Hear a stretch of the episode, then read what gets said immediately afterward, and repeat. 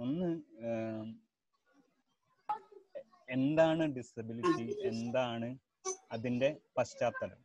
രണ്ട് അതിനെ അക്കാഡമിക് ആയിട്ട് ഒരു പഠനം എന്നുള്ള നിലയ്ക്ക് ഇതുവരെ ആ ഒരു ആ ഒരു പഠന ശാഖ ജ്ഞാന ശാഖ ഇതുവരേക്കും നേരിട്ടിട്ടുള്ള ട്രാൻസ്ഫോർമേഷൻസ് ഇപ്പൊ അത് എവിടെ എത്തി നിൽക്കുന്നു?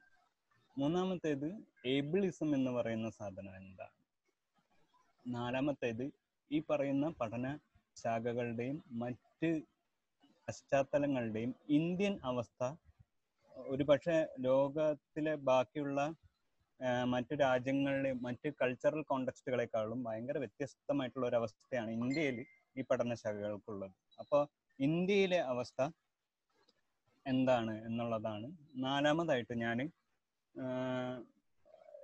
ഇതിന്റെയൊക്കെ പശ്ചാത്തലമായിട്ട് ജസ്റ്റ് ഒന്ന് പറഞ്ഞു പോകാനുള്ള സമയം മാത്രമേ നമുക്കുള്ളൂ. നാൽപ്പത്തഞ്ച് മിനിറ്റ് എന്ന് പറയുന്നത് വളരെ ചുരുങ്ങിയ ഒരു സമയമായതുകൊണ്ട് അങ്ങനെ പോവാന്ന് കരുതുന്നു. അപ്പോൾ സോറി അപ്പോ തുടക്കത്തിൽ തന്നെ പറയാം. ഇപ്പൊ ഡിസബിലിറ്റിയെ കുറിച്ചിട്ടുള്ള ചർച്ചകളൊക്കെ തുടങ്ങി വെക്കുന്ന സമയത്ത് നമ്മൾ പ്രത്യേകമായിട്ട് ശ്രദ്ധിക്കേണ്ടത് ഈ ചർച്ചകൾ എല്ലാം തന്നെ ഒരു തരത്തിൽ അല്ലെങ്കിൽ വേറൊരു തരത്തിൽ ശരീരം എന്ന് പറയുന്ന സങ്കല്പം എന്താണെന്ന് അടിസ്ഥാനപരമായിട്ടുള്ള ഒരു ചോദ്യം മുന്നോട്ട് വെക്കുന്നു എന്നുള്ളതാണ്. അപ്പോ നമുക്കറിയാം ഒരു നവോത്ഥാന കാലഘട്ടത്തിൽ ആണ് മനുഷ്യ ശരീരത്തിന്റെ സൗന്ദര്യാത്മകവും ശാരീരിക പ്രത്യേകതകളെ മുൻനിർത്തിയുള്ള ചർച്ചകളൊക്കെ തുടങ്ങുന്നത് നവോത്ഥാന കാലഘട്ടത്തിലാണ്. കേരള നവോത്ഥാനത്തിന്റെ ഇന്ത്യൻ നവോത്ഥാനത്തിന്റെ പശ്ചാത്തലത്തിലല്ല പറയുന്നത്. റിനൈസൻസ് എന്ന് പറയുന്ന കാലഘട്ടത്തിന്റെ തുടക്കത്തിൽ നടന്നുകൊണ്ടിരുന്ന ചർച്ചയുടെ പശ്ചാത്തലത്തിലാണ്. ഒരുപക്ഷെ റിനൈസൻസിന്റെ ഒരു എസ്തറ്റിക് ശാരീ ശരീരങ്ങളുടെ സങ്കല്പങ്ങൾ അടിയുറച്ച ഒരു പശ്ചാത്തലത്തിലാണ് ശരീരത്തിന്റെ പെർഫെക്ഷൻ എന്ന് പറയുന്ന ശരീരത്തിന്റെ പൂർണത എന്ന് പറയുന്ന സങ്കല്പത്തിന് കാര്യമായിട്ടുള്ള വേരോട്ടം കിട്ടിയിട്ടുള്ളത്. അപ്പോൾ അത് ഡാവിഞ്ചിയുടെ വരകളിലായാലും റിനൈസൻസ് കാലഘട്ടത്തിലെ പല പ്രതിമകളിലായാലും ഒക്കെ നമുക്കറിയാം. പെർഫെക്റ്റ് ആയിട്ടുള്ള മെയിൽ ബോഡി പെർഫെക്റ്റ് ആയിട്ടുള്ള ഫീമെയിൽ ബോഡി എന്ന് പറയുന്ന സങ്കല്പങ്ങളെയൊക്കെ ഊട്ടി ഉറപ്പിച്ചുകൊണ്ടിട്ടുള്ള ആഹ് ഒരുപാട് തരത്തിലുള്ള ചിത്രങ്ങളും ആർട്ട് മെറ്റീരിയലുകളും നമുക്ക് കാണാൻ പറ്റും. ഇതിൽ നിന്ന് നമുക്ക് മനസ്സിലാക്കാൻ പറ്റുന്ന ഒരു ഒരു കാര്യം എന്താണെന്ന് വെച്ചാൽ ശരീരത്തിന്റെ പൂർണത എന്ന് പറയുന്ന സങ്കല്പത്തിനോട് അനുബന്ധിച്ച് തന്നെയാണ് ഡിസബിലിറ്റി എന്ന് പറയുന്ന സങ്കല്പം ഉടലെടുത്ത് വന്നിട്ടുള്ളത്. ചരിത്രാതീത കാലം മുതലേ ഡിസബിൾ ഡിസേബിൾഡ് പോപ്പുലേഷൻ ഒരു ഒരു വലിയ ജനസംഖ്യയെ ഉൾക്കൊള്ളുന്നെങ്കിലും ആഹ് അതിന്റെ ചർച്ചകൾ അതിന്റെ സംവാദങ്ങൾ ഒരു ഒരു ഗ്രൗണ്ടൽ ലെവലിൽ നിന്ന് ആരംഭിക്കുന്നത് ഒരു പക്ഷേ റിനൈസൻസ് കാലഘട്ടത്തിലെ കലാ സൃഷ്ടികളുടെ ചർച്ചകളിൽ നിന്നായിരിക്കും. അപ്പൊ നമുക്ക് മനസ്സിലാവാൻ പറ്റുന്നത് അതിനു മുന്നേ തന്നെ ഉണ്ടാക്കിയിട്ടുള്ള ഒരു ശരീരബോധം നമ്മുടെ സംസ്കാരങ്ങൾക്കുള്ളിലൊക്കെ ഉണ്ട്. അപ്പൊ ലോകത്ത് എമ്പാടുമുള്ള സംസ്കാരങ്ങൾ എടുത്തു നോക്കുകയാണെങ്കിൽ ഈ ഈ പറയുന്ന ഇംപെർഫെക്റ്റ് ആയിട്ടുള്ള ശരീരങ്ങൾ മുജ്ജന്മ പാപങ്ങളുടെ ഫലമായിട്ടുണ്ടായതാണെന്നോ അല്ലെങ്കിൽ എന്തെങ്കിലും ഒരു ദുഷ്ചെയ്തികളുടെ ഫലമായിട്ട് ഉണ്ടാവുന്നതാണെന്നോ അതും അല്ലെങ്കിൽ ഏതെങ്കിലും തരത്തിലുള്ള കുറ്റകൃത്യങ്ങളുടെ ഫലമായിട്ടുണ്ടാവുന്നതാണെന്നോ അല്ലെങ്കിൽ ഏതെങ്കിലും തരത്തിലുള്ള ദുഷ്ചിന്തകളുടെ ഫലമായിട്ടുണ്ടാവുന്നതാണെന്നോ എന്നുള്ള തരത്തിലുള്ള വ്യാഖ്യാനങ്ങൾ നമുക്ക് കാണാൻ പറ്റും. അപ്പോൾ ഇതിന്റെ ഒക്കെ തുടർച്ചയായിട്ടാണ് നവോത്ഥാന കാലഘട്ടത്തിലെ ആർട്ടുകളിലൊക്കെ ഇത്തരത്തിലുള്ള ശരീരങ്ങളുടെ പെർഫെക്ഷനെ കുറിച്ചുള്ള ചർച്ചകൾ മുന്നോട്ട് വരുന്നതും അതിനോടനുബന്ധിച്ച് ഇംപെർഫെക്റ്റ് ആയിട്ടുള്ള ശരീരങ്ങൾ മാനസികാവസ്ഥ ഇതേക്കുറിച്ചുള്ള ചർച്ചയൊക്കെ തുടർന്നു പോകുന്നതും. അപ്പൊ ഇത്തരത്തിൽ ഓൾറെഡി ഒരു സ്റ്റിഗ്മ ഉണ്ടാക്കുന്ന ശരീരബോധത്തിൽ നിന്നാണ് ഡിസബിലിറ്റി എന്ന് പറയുന്ന അവസ്ഥയെക്കുറിച്ചുള്ള ചർച്ചകളൊക്കെ മുന്നോട്ട് വരുന്നത്. അപ്പോ യാ അപ്പോ ഇതിന്റെയൊക്കെ ഒരു ഫലമായിട്ട് ഡിസേബിൾഡ് വ്യക്തികളോടുള്ള അപരബോധം അവരെ അവരോട് കാണിക്കുന്ന ഒരു സ്റ്റിഗ്മ വളരെ കൂടി നിൽക്കുന്ന ഒരു സമൂഹത്തിൽ നിന്നിട്ടാണ് ഡിസേബിൾഡ് ശരീരങ്ങൾ എങ്ങനെ ആയിരിക്കും എന്നുള്ള സാധ്യതകളെ കുറിച്ചുള്ള അന്വേഷണം വരുന്നത്.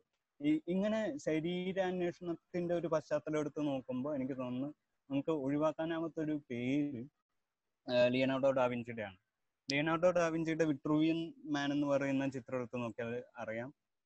മെയിൽ ബോഡിയുടെ പെർഫെക്ഷന്റെ ഏറ്റവും ഉദാത്തമായിട്ടുള്ള ഉദാഹരണമായിട്ട് വിട്രൂവിയൻ മാൻ എടുത്ത് നമുക്ക് കാണാൻ പറ്റും. അപ്പൊ ഇത്തരത്തിലുള്ള ഒരു പെർഫെക്ഷൻ ഇല്ലാത്ത പൂർണത ഇല്ലാത്ത അപൂർണമായിട്ടുള്ള പാപത്തിന്റെ ഫലമായിട്ടുണ്ടാവുന്ന ഇത്തരത്തിലുള്ള ധാരണകളുടെ ഫലമായിട്ടുണ്ടാവുന്ന ശരീരങ്ങൾ എന്ന് പറയുന്ന ചർച്ചകളിൽ നിന്ന് വളരെ പതുക്കെ വൈദ്യശാസ്ത്ര രംഗത്തെ മുന്നേറ്റങ്ങളൊക്കെ കൊണ്ട് നമ്മൾ വളരെ പതുക്കെ മാറ്റങ്ങളൊക്കെ വന്നിട്ടാണെങ്കിലും നമ്മളൊരു ശരീരം എന്ന് പറയുന്നത് അത്തരത്തിലുള്ള പെർഫെക്ഷനുകൾ ഇല്ലാത്ത ഒരു സാധനം ഉള്ള ആളുകളുണ്ടെന്നും അത്തരത്തിലുള്ള ആളുകൾക്ക് ഉണ്ടാവുന്ന ശാരീരികമായിട്ടുള്ള പ്രശ്നങ്ങൾ മാനസികമായിട്ടുള്ള പ്രശ്നങ്ങൾ കനിവോടുകൂടി കാണേണ്ട ഒന്നാണെന്നും അത്തരത്തിലുള്ള കനിവോടുകൂടി കാണുന്ന അവസ്ഥയിൽ നിന്ന് അത്തരത്തിലുള്ള ശരീരങ്ങളെയും അത്തരത്തിലുള്ള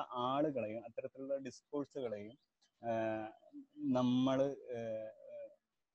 വേറൊരു തരത്തിലാണ് മനസ്സിലാക്കേണ്ടത് ഉള്ള ഒരു അവസ്ഥയിലാണ് നമ്മൾ നിൽക്കുന്നതെന്നും ഉള്ള തരത്തിലുള്ള ഒരു ചർച്ച എനിക്ക് തോന്നുന്നു ഇരുപതാം നൂറ്റാണ്ടിന്റെ തുടക്കത്തിൽ അങ്ങനെ ഒരു ചർച്ച പതുക്കെ പൊന്തി വരികയും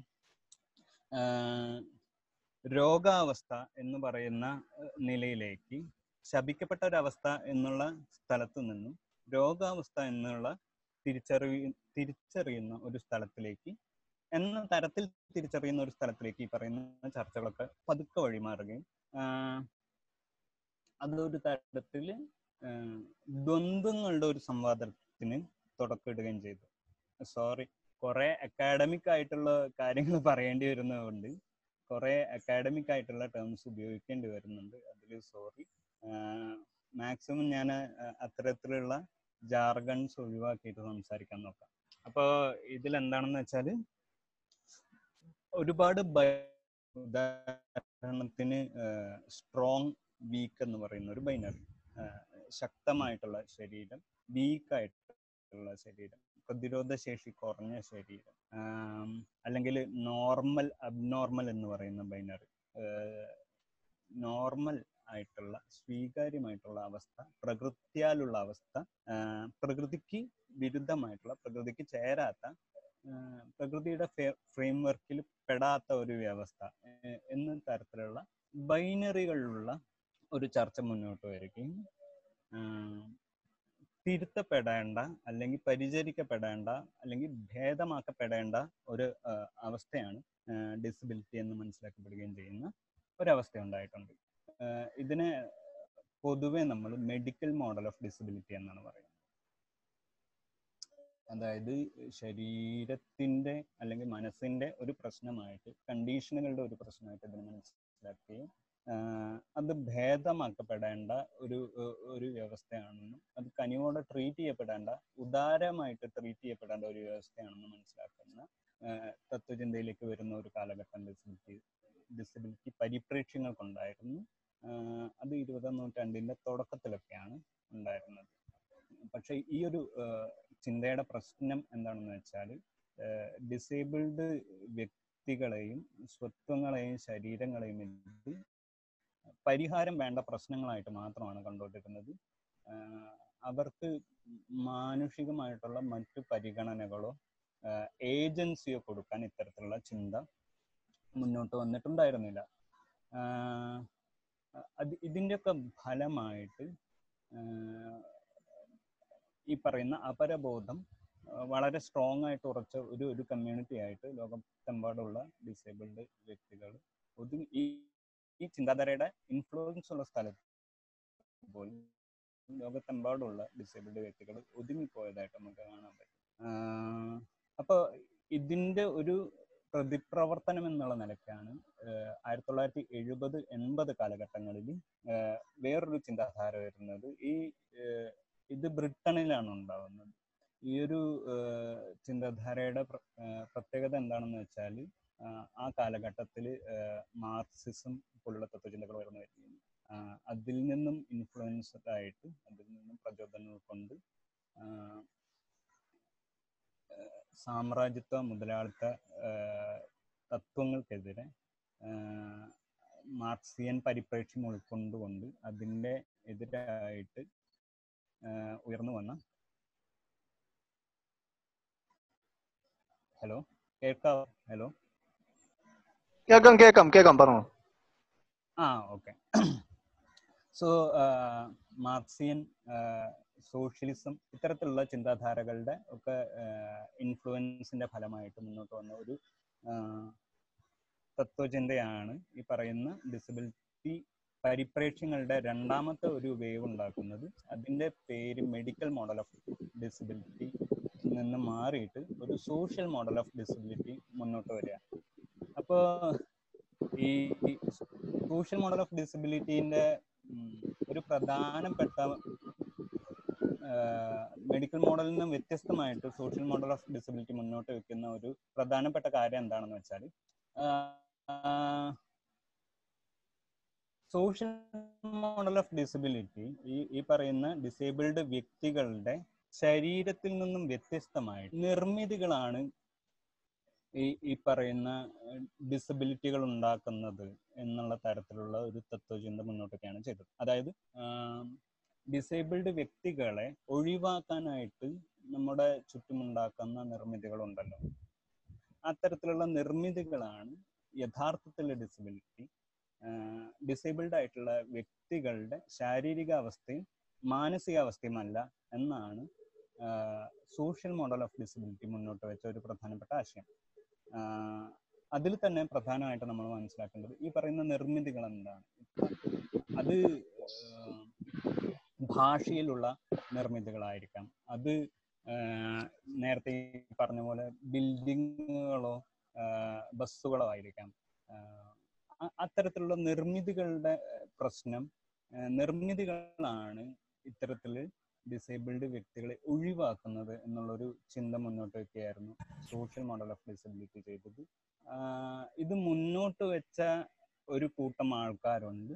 Union of physically impaired against segregation എന്ന് പറഞ്ഞിട്ട് ബ്രിട്ടീഷുകാരായിട്ടുള്ള ഒരു കൂട്ടം തത്വചിന്തകന്മാരാണ് ഇത് മുന്നോട്ട് വെച്ചത്. അപ്പോൾ ഇതിന്റെ പ്രത്യേകത എന്താണെന്ന് വെച്ചാൽ ഈ ഈ union of physically impaired against segregation എന്ന് പറയുന്ന കൂട്ടായ്മയിലെ ഒട്ടുമുക്കാൽ പേരും ഡിസേബിൾഡ് ആയിട്ടുള്ള വ്യക്തികൾ തന്നെയായിരുന്നു. അപ്പോൾ ഇവർ മുന്നോട്ട് വെച്ച ഒരു സൈദ്ധാന്തികമായിട്ടുള്ള പശ്ചാത്തലം തന്നെ ഒരു സോഷ്യലിസ്റ്റ് പശ്ചാത്തലമായിരുന്നു. ഇവിടെ നിന്നാണ് ഡിസബിലിറ്റി റൈറ്റ്സ് മൂവ്മെന്റ്സിന് പ്രധാനമായിട്ടും ഇന്ന് നമ്മൾ ഉപയോഗിക്കുന്ന തരത്തിലുള്ള വാക്കുകൾ കിട്ടിക്കൊണ്ടിരിക്കുന്നത്. ഉദാഹരണത്തിന് ഡിസബിലിറ്റി എന്ന് പറയുന്ന ബേസിക് കോർ ഐഡിയ നമ്മൾ എടുക്കുന്നത് ഈ പറയുന്ന സോഷ്യൽ മോഡൽ ഓഫ് ഡിസബിലിറ്റിയിൽ നിന്നും മുന്നോട്ട് വെക്കുന്ന ആ ഡിസബിലിറ്റി എന്ന് പറയുന്ന വാക്കും അതിന്റെ ചിന്താ പരിസരങ്ങളുമാണ് അപ്പോൾ ഈ പറയുന്ന പോലെ പോൾ ഹണ്ട് എന്ന് പറയുന്ന ഒരു ബ്രിട്ടീഷുകാരനായിട്ടുള്ള തത്വചിന്തകനായിരുന്നു ഇതിലെ പ്രധാനപ്പെട്ട ഇത് സ്ഥാപിച്ച വ്യക്തി. അപ്പോൾ ഇതിലെ പ്രധാനപ്പെട്ട മുന്നേറ്റങ്ങളൊക്കെ ഇതിനു ശേഷം നടക്കുന്നതായിരുന്നു. ഉദാഹരണത്തിന് അവർ നാൽപ്പത്തി രണ്ടോളം ബില്ലുകൾ ഡ്രാഫ്റ്റ് ചെയ്യാനായിട്ട് മുന്നോട്ട് വന്നിട്ടുണ്ടായിരുന്നു. ഒരുപാട് പുതിയ വാക്കുകളും ചിന്താ പദ്ധതികളും ഉണ്ടാക്കാനുള്ള ബേസിക് ആയിട്ടുള്ള ഐഡിയകൾ കൺസെപ്റ്റുകൾ മുന്നോട്ട് വെക്കുന്നുണ്ടായിരുന്നു. പ്രധാനമായിട്ടും ജ്ഞാനോൽപാദന രംഗത്ത് ഡിസേബിൾഡ് വ്യക്തികളുടെ ഒരു പങ്കാളിത്തം ഉറപ്പുവരുത്താനുള്ള ശേഷിയും ക്ഷമതയും ഡിസേബിൾഡ് കമ്മ്യൂണിറ്റിക്ക് ഉണ്ട് എന്ന് തെളിയിക്കുന്നതായിരുന്നു ഈ പറയുന്ന Paul Hunt അധ്യക്ഷനായിട്ടുള്ള union of physical impaired against segregation എന്ന് പറയുന്നത്. സെഗ്രിഗേഷൻ എന്ന് പറഞ്ഞാൽ മാറ്റി നിർത്തലാണ്. അപ്പോൾ പല രീതിയിൽ ഉള്ള മാറ്റി നി- എതിരെ ഒരുമിച്ച് നിൽക്കലായിരുന്നു പ്രധാനമായിട്ട് ഇവർ മുന്നോട്ട് വെക്കുന്ന ഒരാശയ പരിസരം. ഇത് ഒരു രണ്ടാം ഘട്ടമാണ് ഡിസബിലിറ്റി റൈറ്റ്സ് മൂവ്മെന്റിന്റെ ഈ പറയുന്ന ഡിസബിലിറ്റി സ്റ്റഡീസിന്റെ തന്നെ ഒരു രണ്ടാം ഘട്ടമാണ്. ഇതിൽ നിന്നും ഒരുപാട് പോസ്റ്റ് മോഡേൺ തത്വചിന്തകർ വന്നതോട് കൂടിയിട്ട് ഉദാഹരണത്തിന് ടോം ഷേക്സ്പിയറെ പോലെയുള്ള അല്ലെങ്കിൽ മരിയൻ കോർക്കറെ പോലെയുള്ള ഡിസേബിൾഡ് ആയിട്ടുള്ള പോസ്റ്റ് മോഡേൺ തത്വചിന്തര് വന്നതോട് കൂടിയിട്ട് ഈ സോഷ്യൽ മോഡൽ ഓഫ് ഡിസബിലിറ്റി മുന്നോട്ട് വെച്ച ആശയ പരിസരം തന്നെ. കുറച്ചും കൂടെ വിശാലമായിട്ട് നമുക്ക് ചർച്ച ചെയ്യേണ്ട ഒരു ഏരിയയിലേക്ക് അവർ കൊണ്ടുവന്ന് നിർത്തി. കാരണം ആ ആ ഒരു സമയമാകുമ്പോഴേക്കും ദറിതയെ പോലെയുള്ള അല്ലെങ്കിൽ പൂക്കോയെ പോലെയുള്ള പോസ്റ്റ് ചിന്തകരുടെ ശരീര നിർമ്മിതിയെ സംബന്ധിച്ച ചർച്ചകളും കൂടെ ഇതിൽ പ്രധാനപ്പെട്ട ഒരു പങ്ക് വഹിച്ചിട്ടുണ്ട്. അപ്പോൾ അപ്പോ ദറിതയോ പൂക്കോയോ മുന്നോട്ട് വെക്കുന്ന ശരീരത്തിന്റെ ചർച്ചാ പരിസരമൊക്കെ ഉൾക്കൊണ്ടുകൊണ്ട് ശരീര ഡിസബിലിറ്റി ഈ രണ്ട് ആശയങ്ങളെയും പ്രത്യേകമായിട്ട് വിശദീകരിക്കാനായിട്ട് ഇവർക്ക് മുന്നോട്ട് വെച്ച ഒരാശയം എന്താണെന്ന് വെച്ചാൽ ശരീര സങ്കല്പം അല്ലെങ്കിൽ ഡിസബിലിറ്റി എന്ന് പറയുന്ന സങ്കല്പം അധികാരത്തിന്റെ ഒരു കൺസ്ട്രക്റ്റ് ആണെന്നും അധികാരത്തിന്റെ കൂടെ ഒരു നിർ നിർമ്മിതിയാണെന്നും ഒരു സാമൂഹ്യമായിട്ടുള്ള നിർമ്മിതിയാണെന്നും ഒരു സോഷ്യൽ കൺസ്ട്രക്റ്റ് ആണെന്നും ഇവർ മുന്നോട്ട് വയ്ക്കുന്നുണ്ടായി. അപ്പോൾ ശരീര സങ്കല്പം ഒരു സോഷ്യൽ കൺസ്ട്രക്റ്റ് ആകുമ്പോൾ ഡിസബിലിറ്റി എന്ന് പറയുന്നതും മറ്റൊരു സോഷ്യൽ കൺസ്ട്രക്റ്റ് ആണെന്ന് നമുക്ക് സമ്മതിക്കേണ്ടി വരുന്നുള്ളതാണ്. ഇതിൽ പ്രധാനമായിട്ടും അവർ മുന്നോട്ട് വെച്ച വേറൊരു ആശയം എന്താണെന്ന് വെച്ചാൽ ഡിസേബിൾഡ് ശരീരങ്ങളെക്കുറിച്ചോ ഡിസേബിൾഡ് അവസ്ഥകളെ കുറിച്ചോ പറയാനുള്ള വ്യക്തിപരമായിട്ടുള്ള ഏജൻസി ഡിസേബിൾഡ് വ്യക്തികൾക്കാണ് അൾട്ടിമേറ്റ്ലി എന്ന് പറയുന്ന ഒരു പ്രധാനപ്പെട്ട ആശയം കൂടിയിട്ട് കൾച്ചർ ഇതിനെ കൾച്ചറൽ മോഡൽ ഓഫ് ഡിസബിലിറ്റി എന്നാണ് പറയുന്നത്. ഈ പറയുന്ന മൂന്നാമതൊരു ഘട്ടമുണ്ടായി എന്ന് പറയുന്നതിന് കൾച്ചറൽ മോഡൽ ഓഫ് ഡിസബിലിറ്റി എന്നാണ് പറയുന്നത്. സോ കൾച്ചറൽ മോഡൽ മുന്നോട്ട് വെക്കുന്നത് ചരിത്രപരമായിട്ടും സാമൂഹ്യപരമായിട്ടും സാംസ്കാരികപരമായിട്ടും ശരീര സങ്കല്പങ്ങളും അതുകൊണ്ട് തന്നെ ഡിസബിലിറ്റി സങ്കല്പങ്ങളും ഉണ്ട് ഈ സങ്കല്പങ്ങളുടെ ഒരു അധികാര കേന്ദ്രീകൃതമായിട്ടുള്ള വ്യവസ്ഥയിലാണ് നമുക്ക് വിവേചനം നേരിടേണ്ടി വരുന്നത് എന്നുള്ള ഒരു പ്രധാനപ്പെട്ട സങ്കല്പം ഈ പറയുന്ന കൾച്ചറൽ മോഡൽ അതായത് സാംസ്കാരിക മാതൃക എന്ന് വിളിക്കാവുന്ന ഒരു മൂമെന്റ് മുന്നോട്ട് വയ്ക്കേണ്ടായി അപ്പൊ ഇതാണ് ഡിസബിലിറ്റി എന്ന് പറയുന്ന ആശയത്തെ പ്രധാനമായിട്ടും ചർച്ചയിലേക്ക് എടുക്കുന്ന പ്രധാനപ്പെട്ട മൂന്ന് ഘട്ടങ്ങൾ. ഇത് ഡിസബിലിറ്റി സ്റ്റഡീസിനെ കുറിച്ച് പറയും മുന്നേ എന്താണ് ഡിസബിലിറ്റി എന്ന് പറയുന്നതിന് മുന്നേ അതിന്റെ ഒരു ചരിത്രപരമായിട്ടുള്ള പശ്ചാത്തലം പറയാനായിട്ട് ഞാൻ പറഞ്ഞതാണ്. ഇനി പ്രധാനമായിട്ട് നമുക്ക് മുന്നോട്ട് വരുന്നത് അപ്പോൾ അപ്പോൾ ഇത്രയും കാര്യങ്ങൾ ഇത്രയും സാംസ്കാരികമായിട്ടുള്ള ചരിത്രപരമായിട്ടുള്ള ഘട്ടങ്ങൾ ഈ പറയുന്ന ആശയത്തിന്റെ ഉള്ളിൽ തന്നെ നടന്നതുകൊണ്ട് എന്താണ് ഡിസബിലിറ്റി എന്ന് പറയുന്നതിന് മുന്നേ ഇത് പറയേണ്ട പ്രധാനമായിരുന്നു. അപ്പോൾ അവസാനമായിട്ട് നമ്മൾ പറയാൻ ഉദ്ദേശിക്കുന്നത് ഈ പറയുന്ന ഏറ്റവും ചുരുങ്ങിയ വാക്കുകളിൽ പറയുകയാണെങ്കിൽ എന്താണ് ഡിസബിലിറ്റി എന്ന് വെച്ചാൽ ഒരു വ്യക്തിയുടെ ശാരീരിക മാനസിക ശേഷി പരിമിതികളിൽ നിന്ന് അയാൾ സമൂഹത്തിനോട് ഇന്ററാക്ട് ചെയ്തുകൊണ്ടിരിക്കുകയും ആ ഇന്ററാക്ഷനിൽ നിന്നും അയാളെ പിന്തിരിപ്പിക്കാനായിട്ട് ആ വ്യക്തിയെ പിന്തിരിപ്പിക്കുവാനായിട്ട് സമൂഹം എക്സ്ക്ലൂസീവ് ആയിട്ട് പെരുമാറുകയും ചെയ്യുന്ന ഒരവസ്ഥയിൽ സമൂഹം അയാളെ ഉൾക്കൊള്ളാതെ ആ വ്യക്തിയെ ഉൾക്കൊള്ളാതെ പെരുമാറുകയും ചെയ്യുന്ന അവസ്ഥയിൽ അയാൾക്കും അയാൾക്ക് നേരെ നേരിടേണ്ടി വരുന്ന വിവേചനത്തെ നമുക്ക് ഡിസബിലിറ്റി എന്ന് പറയാം. ഇത് വളരെ വിശാലമായിട്ടുള്ള ഒരു ആഖ്യാനമാണ്. പക്ഷെ ഇപ്പോൾ പ്രധാനമായിട്ടും ഡിസബിലിറ്റി അവകാശ പോരാട്ടങ്ങൾ ഈ ഒരു വ്യാഖ്യാനത്തിൽ നിന്നിട്ടാണ് മുന്നോട്ട് വരുന്നത്. അതായത് സമൂഹ നിർമ്മിതികൾ കൊണ്ടും സാംസ്കാരിക നിർമ്മിതികൾ കൊണ്ടും ഒരു വ്യക്തി അയാളുടെ ശാരീരിക മാനസിക ശേഷി പരിമിതികൾ കൊണ്ട് പുറന്തള്ളപ്പെടുന്ന അവസ്ഥയാണ് നമ്മൾ ഡിസബിലിറ്റി എന്ന് പറയുന്നത്. ഒരേ സമയം ഡിസബിലിറ്റി എന്നുള്ള വാക്ക് ഈ വ്യക്തി നേരിടുന്ന വിവേചനത്തിനെയും അയാൾ അതിനെതിരെ ശബ്ദിക്കുകയും അതൊരു പ്രതിരോധമായി അടയാളപ്പെടുത്തുകയും ചെയ്യുമ്പോൾ അയാളുടെ ഐഡന്റിറ്റിയെയും ഡിസബിലിറ്റി എന്നുള്ള വാക്കുകൊണ്ട് നമുക്ക് സൂചിപ്പിക്കാൻ പറ്റും. ഇപ്പോ ഈ പറയുന്ന നിർമ്മിതികൾ എങ്ങനെയാണ് വർക്ക് ചെയ്യുന്നത്? ഇതാ ഡിസബിലി എന്താണ് ഡിസബിലിറ്റി എന്ന് പറയുന്നതിന്റെ രണ്ടാമത്തെ ഘട്ടമാണ്. ചെറുതായിട്ട് പറയാം. ഇപ്പോ കേരളത്തിൽ അങ്ങോളം ഇങ്ങോളം ഉള്ള സർക്കാർ K S R T C ബസ്സുകൾ മുതൽ പ്രധാനപ്പെട്ട വാഹനങ്ങളിലൊക്കെ തന്നെ ആക്സസിബിലിറ്റി എന്ന് പറയുന്ന സാധനം ഇല്ല. അതായത് ഡിസേബിൾഡ് ആയിട്ടുള്ള വ്യക്തികൾ അതിൽ യാത്ര ചെയ്യും എന്ന് പറയുന്ന ചിന്തയില്ലാതെ ഉണ്ടാക്കിയിട്ടുള്ള നിർമ്മിതികളാണ് നമുക്ക് കാണാൻ പറ്റുന്നത്. കേരളത്തിൽ മാത്രമല്ല ലോകത്തിലെ എല്ലായിടത്തും ഏതാണ്ട് പൊതുബോധം അങ്ങനെയാണ് വർക്ക് ചെയ്യുന്നത്.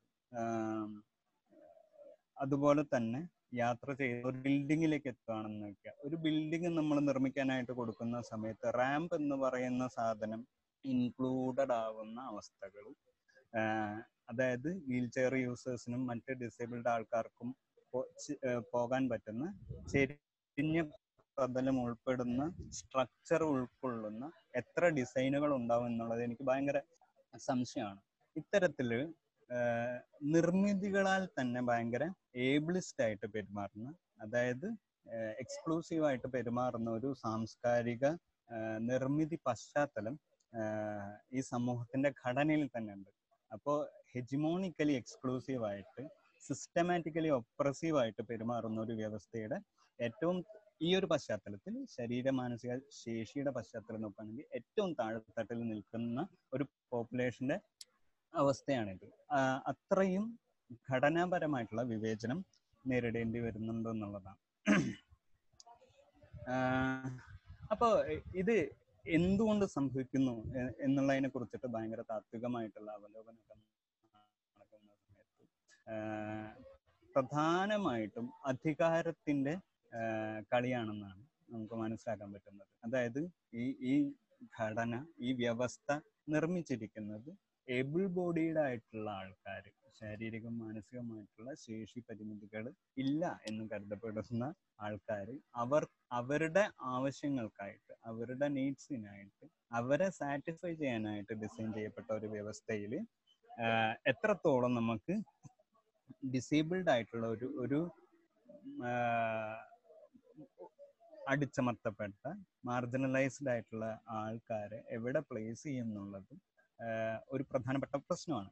അപ്പോൾ നമ്മളെപ്പോഴും പ്ലസ് ആയിക്കൊണ്ടിരിക്കുകയാണ് അധികമായിക്കൊണ്ടിരിക്കുകയാണ് വ്യവസ്ഥയുടെ പുറത്തേക്ക് നമ്മൾ നിൽക്കുകയാണ്. അപ്പോൾ ഇപ്പോ ബേസിക്കലി നിർമ്മിക്കപ്പെടുന്ന ഒരു ബിൽഡിങ്ങിന്റെ ഉള്ള ഒരു ഫെസിലിറ്റി ആയിട്ടാണ് റാമ്പ് ഡിസൈൻ ചെയ്യപ്പെടുന്നത്. അതായത് ബിൽഡിങ്ങിന്റെ ഉള്ളിൽ തന്നെ ബിൽഡിങ്ങിന്റെ ഡിസൈനിന്റെ ഒപ്പം തന്നെ വരുന്ന ഒരു സൗകര്യമായിട്ട് ഒരിക്കലും ഒരു റാമ്പ് ഡിസൈൻ ചെയ്യപ്പെടുന്നില്ല. ലൈബ്രറിയുടെ അകത്ത് തന്നെ ഡിസൈൻ ചെയ്യപ്പെടുന്ന ഒരു വ്യവസ്ഥയായിട്ട് ഓഡിയോ ബുക്കുകൾ ഡിസൈൻ ചെയ്യപ്പെടുന്നില്ല. അല്ലെങ്കിൽ വെറുതെ പറയാം. കേരളത്തിൽ അങ്ങോളമുള്ള അങ്ങോളം ഇങ്ങോളമുള്ള പ്രധാനപ്പെട്ട കോളേജുകളിലൊക്കെ നിങ്ങൾ ശ്രദ്ധിച്ചാൽ അറിയാം പ്രിൻസിപ്പലിന്റെ മുറി ഏറ്റവും ചുരുങ്ങിയത് ഒന്നാം നിലയിലായിരിക്കും.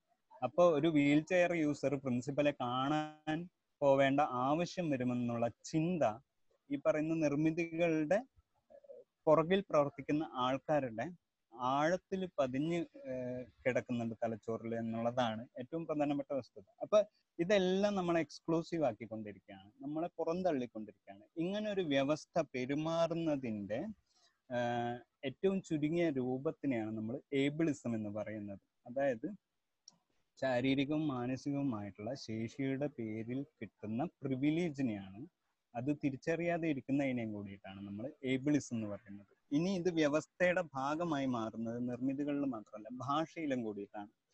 അപ്പൊ ഈ ഭാഷയിലെ പ്രിവിലേജ് എങ്ങനെയാണ്? ഇപ്പൊ നമുക്ക് ഒരുപാട് ഭാഷാ പ്രയോഗങ്ങളുണ്ട് മലയാളത്തിൽ എടുത്ത് നോക്കുകയാണെങ്കിൽ അന്ധവിശ്വാസം മൂകസാക്ഷി മുടന്ത ന്യായം ഇങ്ങനത്തെ ഒരുപാട് പ്രയോഗങ്ങളുണ്ട്. ഇത്തരത്തിലുള്ള പ്രയോഗങ്ങൾക്ക് ഒരു നെഗറ്റീവ് കൊണറ്റേഷൻ ഒരു തീർത്തും നെഗറ്റീവായിട്ടുള്ള ഒരു ചായ്വ് വരുന്ന ബോധം എന്താണെന്ന് ആലോചിച്ചാൽ നമുക്കറിയാം ഇത്തരത്തിൽ ഭയങ്കര ഉദാരമായിട്ട് പെരുമാറുന്ന ഒരു സമൂഹത്തിൽ പോലും ഇത്തരത്തിലുള്ള ഭാഷാ പ്രയോഗങ്ങൾ സ്റ്റിഗ്മയായിട്ട് കിടക്കുന്ന ഒരു സമൂഹത്തിന്റെ പശ്ചാത്തലത്തിൽ ഇത്തരത്തിലുള്ള വൈകല്യങ്ങൾ എന്നും എന്ന് തന്നെ നമ്മളുടെ ബോഡീനെയൊക്കെ വിളിക്കുവാണ്. അതായത് പെർഫെക്റ്റ് ആയിട്ടുള്ള ഒരു ബോഡി ഉണ്ട് അല്ലെങ്കിൽ പെർഫെക്റ്റ് ആയിട്ടുള്ള ഒരു മനസ്സുണ്ട് എന്നുള്ള ഒരു ധാരണയിൽ നിന്ന് ഇത്തരത്തിലുള്ള പ്രയോഗങ്ങളുടെ പശ്ചാത്തലത്തിലേക്ക് വരുന്ന സമയത്ത് നമുക്ക് ഡിക്ഷണറി എടുത്ത് നോക്കിയാൽ അറിയാം. വൈകല്യങ്ങൾ എന്നുള്ള രീതിയിലാണ് ഇത്തരത്തിലുള്ള അന്ധത ഭദ്രത മൂകത ഇത്തരത്തിലുള്ള അവസ്ഥകളെ പോലെ കാണുന്നത്. ഇത്തരത്തിലുള്ള ഭാഷയുടെ നിർമ്മിതി ഭാഷയുടെ അധികാരം കൈകാര്യം ചെയ്യുന്നത് ആരാണ്? സമൂഹത്തിലെ ഘടന എന്ന് പറയുന്ന സമയത്ത് ഇപ്പൊ ഇന്ത്യൻ പശ്ചാത്തലം നോക്കുവാണെങ്കിൽ ഇത് കുറച്ചും കൂടെ കോംപ്ലക്സ് ആണ്. സമൂഹത്തിന്റെ ഘടനയിൽ ഈ പറയുന്ന ജാതിയുടെ മതത്തിന്റെ ലിംഗത്തിന്റെ വർഗത്തിന്റെ വർണത്തിന്റെ ധനകാര്യം മൂലധനത്തിന്റെ ഒക്കെ അധികാരം വെച്ച് അതിന്റെയും ഏറ്റവും താഴെക്കടിയിൽ എത്തുന്ന പോപ്പുലേഷനിൽ നോക്കുകയാണെങ്കിൽ ഏറ്റവും കൂടുതൽ ഉണ്ടാവുക രണ്ട് പ്രധാനപ്പെട്ട വർഗങ്ങളായിട്ട് ഒന്ന് പിയർ ആയിട്ടുള്ള ആൾക്കാർ രണ്ട് ഡിസേബിൾഡ് ആയിട്ടുള്ള ആൾക്കാർ. അപ്പൊ ഇത്തരത്തിൽ ഏറ്റവും താഴെത്തട്ടിൽ കിടക്കുന്ന ആൾക്കാരെ എക്സ്ക്ലൂസീവ് ആയിട്ട് ഒരു സിസ്റ്റം എല്ലാ ഘട്ടത്തിലും അടയാളപ്പെടുത്തുന്ന അവസ്ഥയും കൂടിയിട്ടാണ് ഈ പറയുന്ന ഏബിളിസത്തിന്റെ ഒരു പ്രധാനപ്പെട്ട പശ്ചാത്തലം. ഇനി ഡിസബിലിറ്റി സ്റ്റഡീസിന്റെ ഒരു ഒരു പ്രധാനപ്പെട്ട പ്രത്യേകത എന്താണെന്ന് വെച്ചാൽ ഇത് ഇന്റർസെക്ഷണൽ സ്റ്റഡി ആണെന്നുള്ളതാണ്. അതായത് നേരത്തെ പറഞ്ഞ പോലെ സാമൂഹിക ഘടന ജാതീയ ഘടന സാമ്പത്തിക ഘടന. ഓക്കെ. Okay okay Nihal. കേക്കാവോ? ഇപ്പൊ കേക്കാവോ? ഇന്റർസെക്ഷണൽ സ്റ്റഡി എന്നുള്ള നിലക്കാണ് ഡിസബിലിറ്റി സ്റ്റഡീസ് എപ്പോഴും വർക്ക് ചെയ്യുന്നത്. അതായത് മറ്റു പല സ്ട്രക്ചറുകളുടെയും ഒപ്രഷന്റെ കൂടെ തന്നെ വരുന്ന ഒരു വ്യവസ്ഥയായതുകൊണ്ട് ഡിസബിലിറ്റി സ്റ്റഡീസ് കൃത്യമായിട്ടും ഇന്റർസെക്ഷണൽ സ്പേസിലാണ് നിൽക്കുന്നത്. അതിൽ ക്ലാസ് ഉണ്ട് കാസ്റ്റ് ഉണ്ട് ജെൻഡർ ഉണ്ട് ഒപ്പം ഈ പറയുന്ന ഏബിൾഡ് ബോഡീഡ് ആയിട്ടുള്ള ഏബിളിസ്റ്റ് ആയിട്ടുള്ള ഒപ്രഷനും കൂടെ ഉണ്ട് ഇത് കൃത്യമായിട്ട് കുറച്ചും കൂടെ വർക്കാവുന്നത് ഇന്ത്യൻ പശ്ചാത്തലത്തിലാണ്. ഇപ്പൊ ഡിസബിലിറ്റി റൈറ്റ്സ് മൂവ്മെന്റിന്റെ അവകാശ പോരാട്ടങ്ങളുടെ ഒരു ചരിത്രം എടുത്ത് നോക്കുകയാണെങ്കിൽ ബ്രിട്ടനിൽ ഈ പറയുന്ന ഒരു ഒരു പോസ്റ്റ് മോഡേൺ കാലഘട്ടത്തിലുണ്ടായ മുന്നേറ്റങ്ങളുടെ ഒപ്പം തന്നെ അമേരിക്കയിൽ നോക്കുകയാണെങ്കിൽ ബ്ലാക്ക് റൈറ്റ്സിന്റെയും സിവിൽ റൈറ്റ്സിന്റെയും ബ്ലാക്ക് വിമൻ റൈറ്റ്സിന്റെ ഒക്കെ പശ്ചാത്തലത്തിലാണ് ഡിസബിലിറ്റി റൈറ്റ്സ് മൂവ്മെന്റ് വരുന്നതെന്ന് നമുക്ക് മനസ്സിലാക്കാൻ പറ്റും.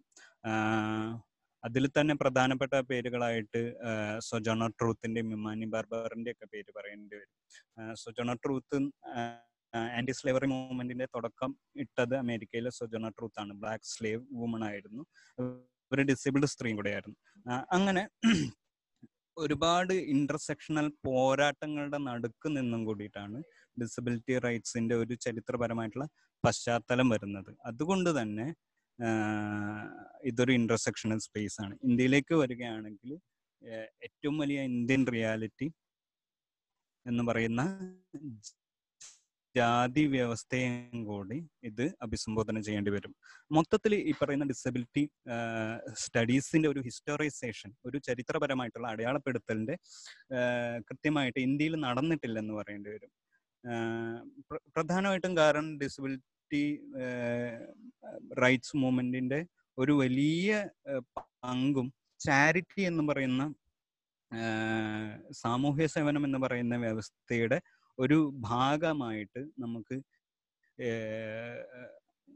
നഷ്ടപ്പെട്ടിട്ടുണ്ട്. ഇത് അവകാശ പോരാട്ടം എന്നുള്ള ഒരു ഒരു പശ്ചാത്തലത്തിൽ നിന്ന് മാറിയിട്ട് ഉദാരതയും ദാനവും ഒക്കെ ആയിട്ട് ഈ പറയുന്ന ചരിത്രത്തിന്റെ പശ്ചാത്തലം നമുക്ക് നഷ്ടപ്പെട്ടിട്ടുണ്ട് എന്നുള്ളത് ഒരു പ്രധാനപ്പെട്ട വസ്തുതയാണ്. രണ്ടാമത്തെ ഒരു പ്രധാനപ്പെട്ട വസ്തുത എന്താണെന്ന് വെച്ചാൽ ഇത് ബേസിക് റൈറ്റ് മനുഷ്യാവകാശങ്ങൾ എന്നുള്ള ഒരു ബോധം എത്തുന്നതിന് മുന്നേ തന്നെ ഈ പറയുന്ന ഉദാരത പശ്ചാത്തലത്തിൽ നിന്ന് മാറി തന്നെ അക്കാഡമിക് ആയിട്ട് ഇത് റെക്കോർഡ് ചെയ്യപ്പെടാനുള്ള പശ്ചാത്തലം ഇന്ത്യയിൽ വളരെ കുറച്ചേ ഉണ്ടായിരുന്നുള്ളൂ എന്ന് പറയേണ്ടി വരും. ഇന്ത്യയിൽ ഇപ്പൊ പ്രധാനമായിട്ടും ഡിസബിലിറ്റി റൈറ്റ്സിനെ കുറിച്ചിട്ട് ഇങ്ങനെ ഒരുപാട് സംസാരിച്ചുകൊണ്ടിരിക്കുന്ന ആൾക്കാരുണ്ട്. ഇപ്പൊ ഡോക്ടർ ഐശ്വര്യ റായ് ആയിക്കോട്ടെ അതുപോലെ തന്നെ രേണു രാമനാഥ് ആയിക്കോട്ടെ. ഇപ്പൊ ഇത്തരത്തിൽ ഡിസബിലിറ്റി റൈറ്റ്സിനെ കുറിച്ച് വീണ്ടും വീണ്ടും ഓർക്കോർക്ക സംസാരിച്ചുകൊണ്ടിരിക്കുന്ന പ്രധാനപ്പെട്ട ആളുകളുണ്ട്. ഇപ്പൊ മുഹമ്മദ് ഫാസിൽ ആയിക്കോട്ടെ. ഫാസിൽ എനിക്ക് ഈ ഈ മൊത്തം സെഷൻ എനിക്ക് ഞാൻ ഫാസിലിന് ഫാസിലിന്റെ ഓർമ്മയ്ക്ക് മുമ്പാണ് ഞാൻ സമർപ്പിക്കുന്നത്. കാരണം കേരളത്തിൽ ഡിസേബിൾഡ് ആയിട്ടുള്ള വീൽ ചെയർ യൂസേഴ്സ് ആയിട്ടുള്ള വ്യക്തികളുടെ യാത്രാ സൗകര്യത്തിന് വേണ്ടി ഡോക്കിംഗ് സ്പേസിന് വേണ്ടിയിട്ട് നിരന്തരം പറഞ്ഞുകൊണ്ടിരുന്ന അത്രയും കുഞ്ഞു പ്രായത്തിൽ നിരന്തരം പറഞ്ഞുകൊണ്ടിരുന്ന ഒരു വ്യക്തി എന്നുള്ള നിലയ്ക്ക് ഫാസിൽ ഫാസിലിനെ ഞാൻ പരിചയപ്പെടും മുന്നേ. ഫാസിൽ മരണപ്പെട്ടിരുന്നു. അപ്പോൾ ഫാസിലിന്റെ ഇന്ത്യയുടെ ഡിസബിലിറ്റി റൈറ്റ്സ് ഹിസ്റ്ററിയിൽ തന്നെ പ്രധാനപ്പെട്ട ഒരു പേരായിട്ട് ഫാസിലിന്റെ പേര് ഞാൻ പറയും. സോ അത്തരത്തിൽ ഒറ്റപ്പെട്ട പല ശബ്ദങ്ങൾ മുന്നോട്ട് വന്നിട്ടുണ്ടെന്നല്ലാതെ ഇതൊരിക്കലും ഒരു അക്കാഡമിക് സ്പേസിൽ അടയാളപ്പെടുത്തിയിട്ടുണ്ടായിരുന്നില്ല എന്നുള്ളത്. അതായത് എൺപതുകളിലെ എഴുപതുകളിലെ യൂറോപ്യൻ ഡിസബിലിറ്റി റൈറ്റ്സ് മൂവ്മെന്റിന് ഉണ്ടായിരുന്ന പ്രശ്നങ്ങളാണ് ഇപ്പോ Indian disability rights movement face ചെയ്തുകൊണ്ടിരിക്കുന്നത്. അതുപോലെ തന്നെ ഈ പറയുന്ന വിഭവങ്ങളുടെ ഡിസ്ട്രിബ്യൂഷന്റെ കാര്യത്തിൽ ഈ പറയുന്ന ഫോ ഈ പറയുന്ന സാധ്യതകളൊക്കെ ഇടപെടുന്നുണ്ട്. അതായത് ജാതിയുടെ പേരിലുള്ള അടിച്ചമർത്തൽ മതത്തിന്റെ പേരിലുള്ള അടിച്ചമർത്തൽ ജെൻഡറിന്റെ പേരിലുള്ള അടിച്ചമർത്തൽ ഒക്കെ കഴിഞ്ഞിട്ടാണ് ഡിസേബിൾഡ് ആയിട്ടുള്ള ഒരു വ്യക്തിയിലേക്ക് ഈ പറയുന്ന അധികാരമോ വിഭവമോ എത്തിച്ചേരുന്നത്. അധികാരം എന്ന് പറയുന്നത് ബോഡി ഓട്ടോണമി തൊട്ടുള്ള അധികാരത്തെ കുറിച്ചാണ് ഞാൻ പറയുന്നത്. സ്വന്തം ശരീരത്തിന് മേൽ നമുക്കുള്ള അവകാശം എത്രത്തോളം ഉണ്ടെന്ന് അൺഫോർച്ചുനേറ്റ്ലി ഇവിടുത്തെ ഡിസേബിൾഡ് വ്യക്തികൾക്ക് നിശ്ചയിക്കാനുള്ള ശേഷി വളരെ കുറവായിട്ട് ഇന്ത്യൻ സമൂഹം കൽപ്പിച്ചു കൊടുത്തിട്ടുള്ളൂ. അപ്പോ എത്ര എത്ര പേർക്ക് ഇതിൽ കൺസെന്റ് എന്താണെന്ന് അറിയാം എത്ര പേർക്ക് ഇതിൽ എവിടെ തൊടുമ്പോഴാണ് പ്രശ്നം എന്നറിയാം. എത്ര പേര് പീഡിപ്പിക്കപ്പെടുന്നുണ്ട് എത്ര പേര് സെക്ഷലി അബ്യൂസ് ചെയ്യപ്പെടുന്നുണ്ട് എന്നുള്ള കണക്കുകളൊക്കെ എടുത്തു നോക്കാൻ ഇന്ത്യൻ ഡിസബിലിറ്റി കമ്മ്യൂണിറ്റിക്ക് ഇതൊന്ന് റെക്കോർഡ് ചെയ്യപ്പെടാൻ പോലും അതെ അതെ അതെ. ഫാസിലിന്റെ ഓർമ്മയ്ക്ക് മുന്നിലാണ് ഞാൻ ഈ ക്ലാസ് സമർപ്പിക്കുന്നത് എന്തായാലും. അപ്പോൾ എത്ര പേര് അബ്യൂസ് ചെയ്യപ്പെടുന്നുണ്ട് ഇത്തരത്തിലുള്ള കണക്കുകൾ എടുക്കാനോ അത് അനലൈസ് ചെയ്യാനോ നമുക്ക് പറ്റിയിട്ടില്ല. ഇതൊരു കൃത്യമായിട്ടുള്ള അക്കാഡമിക് ആയിട്ടുള്ള പശ്ചാത്തലത്തിൽ എന്നുള്ളതും കൂടെ ഇന്ത്യൻ ഡിസബിലിറ്റി മൂവ്മെന്റിന്റെ ഒരു പ്രധാനപ്പെട്ട പോരായ്മയായിട്ടാണ് ഞാൻ മനസ്സിലാക്കുന്നത്. അത് ഉറപ്പായിട്ടും ഒരു മാറ്റം അടുത്ത് തന്നെ ഉണ്ടാവും എന്നാണ് ഞാൻ മനസ്സിലാക്കുന്നത്. നേരെ മറിച്ച് ഇന്ത്യൻ പശ്ചാത്തലത്തിൽ പറയേണ്ട ഒരു പ്രധാനപ്പെട്ട കാര്യം എന്താണെന്ന് വെച്ചാൽ ലോകത്തിലുള്ള മറ്റ് ഏരിയയിലുള്ള ഡിസബിലിറ്റി റൈറ്റ്സ് മൂവ്മെന്റിനെക്കാളും കുറച്ചുകൂടെ കോംപ്ലക്സ് ആയിട്ടുള്ള ഡിസബിലിറ്റി റൈറ്റ്സ് മൂവ്മെന്റ് ആണ് ഇവിടെ ഉണ്ടായിട്ടുള്ളത്. അപ്പൊ അതിന്റെ ചരിത്രം എടുത്ത് നോക്കുമ്പോൾ ഒരു പക്ഷേ നമുക്ക് സാവിത്രിഭായ് ഫൂലേനെ കുറിച്ച് സംസാരിക്കേണ്ടി വരും. ഒരു പക്ഷേ ഇവ കേരളത്തിലെ പ്രത്യേകിച്ചും ക്വിയർ റൈറ്റ്സ് മൂവ്മെന്റുമായിട്ട് വളരെ ക്ലോസ് ആയിട്ട് ബന്ധപ്പെട്ടിട്ടാണ് ഡിസബിലിറ്റി റൈറ്റ്സ് മൂവ്മെന്റും അടുത്ത കാലത്ത് മുന്നേറിയിട്ടുള്ളതെന്ന് പറയേണ്ടി വരും. അതുപോലെ തന്നെ സെക്സ് വർക്കേഴ്സിന്റെ റൈറ്റ് മൂവ്മെന്റിന്റെ ഭാഗമായിട്ടും കൂടി ഡിസബിലിറ്റി റൈറ്റ് മൂവ്മെന്റ് മുന്നേറിയിട്ടുണ്ടെന്ന് പറയേണ്ടി വരും. ഇത്തരത്തിൽ ഭയങ്കര ക്ലോസ് ആയിട്ടും ഭയങ്കര കോംപ്ലക്സ് ആയിട്ടും കേരളത്തിലെ ഡിസബിലിറ്റി റൈറ്റ്സ് മൂവ്മെന്റ് വളർന്നുകൊണ്ടിരിക്കുകയാണ്. ഇതാണ് ഡിസബിലിറ്റി സ്റ്റഡീസ് എന്ന് പറഞ്ഞിട്ട് എന്താണ് ഡിസബിലിറ്റി എന്ന് പറഞ്ഞിട്ടും ഇന്ത്യയിലെ കേരളത്തിലെയൊക്കെ കോംപ്ലക്സ് ആയിട്ടുള്ള പശ്ചാത്തലത്തെ കുറിച്ചിട്ടും ഏതാണ്ട് ഒരു ഐഡിയ തരാനാണ് ഞാൻ ശ്രമിച്ചിട്ടുള്ളത്. ബാക്കി എനിക്ക് തോന്നുന്നു തുടർന്നുണ്ടാവുന്ന ചർച്ചകളുടെ ഉത്തരത്തിൽ എനിക്ക് പറഞ്ഞുതരാൻ പറ്റുമെന്ന് തോന്നുന്നു. താങ്ക് യു സോ മച്ച്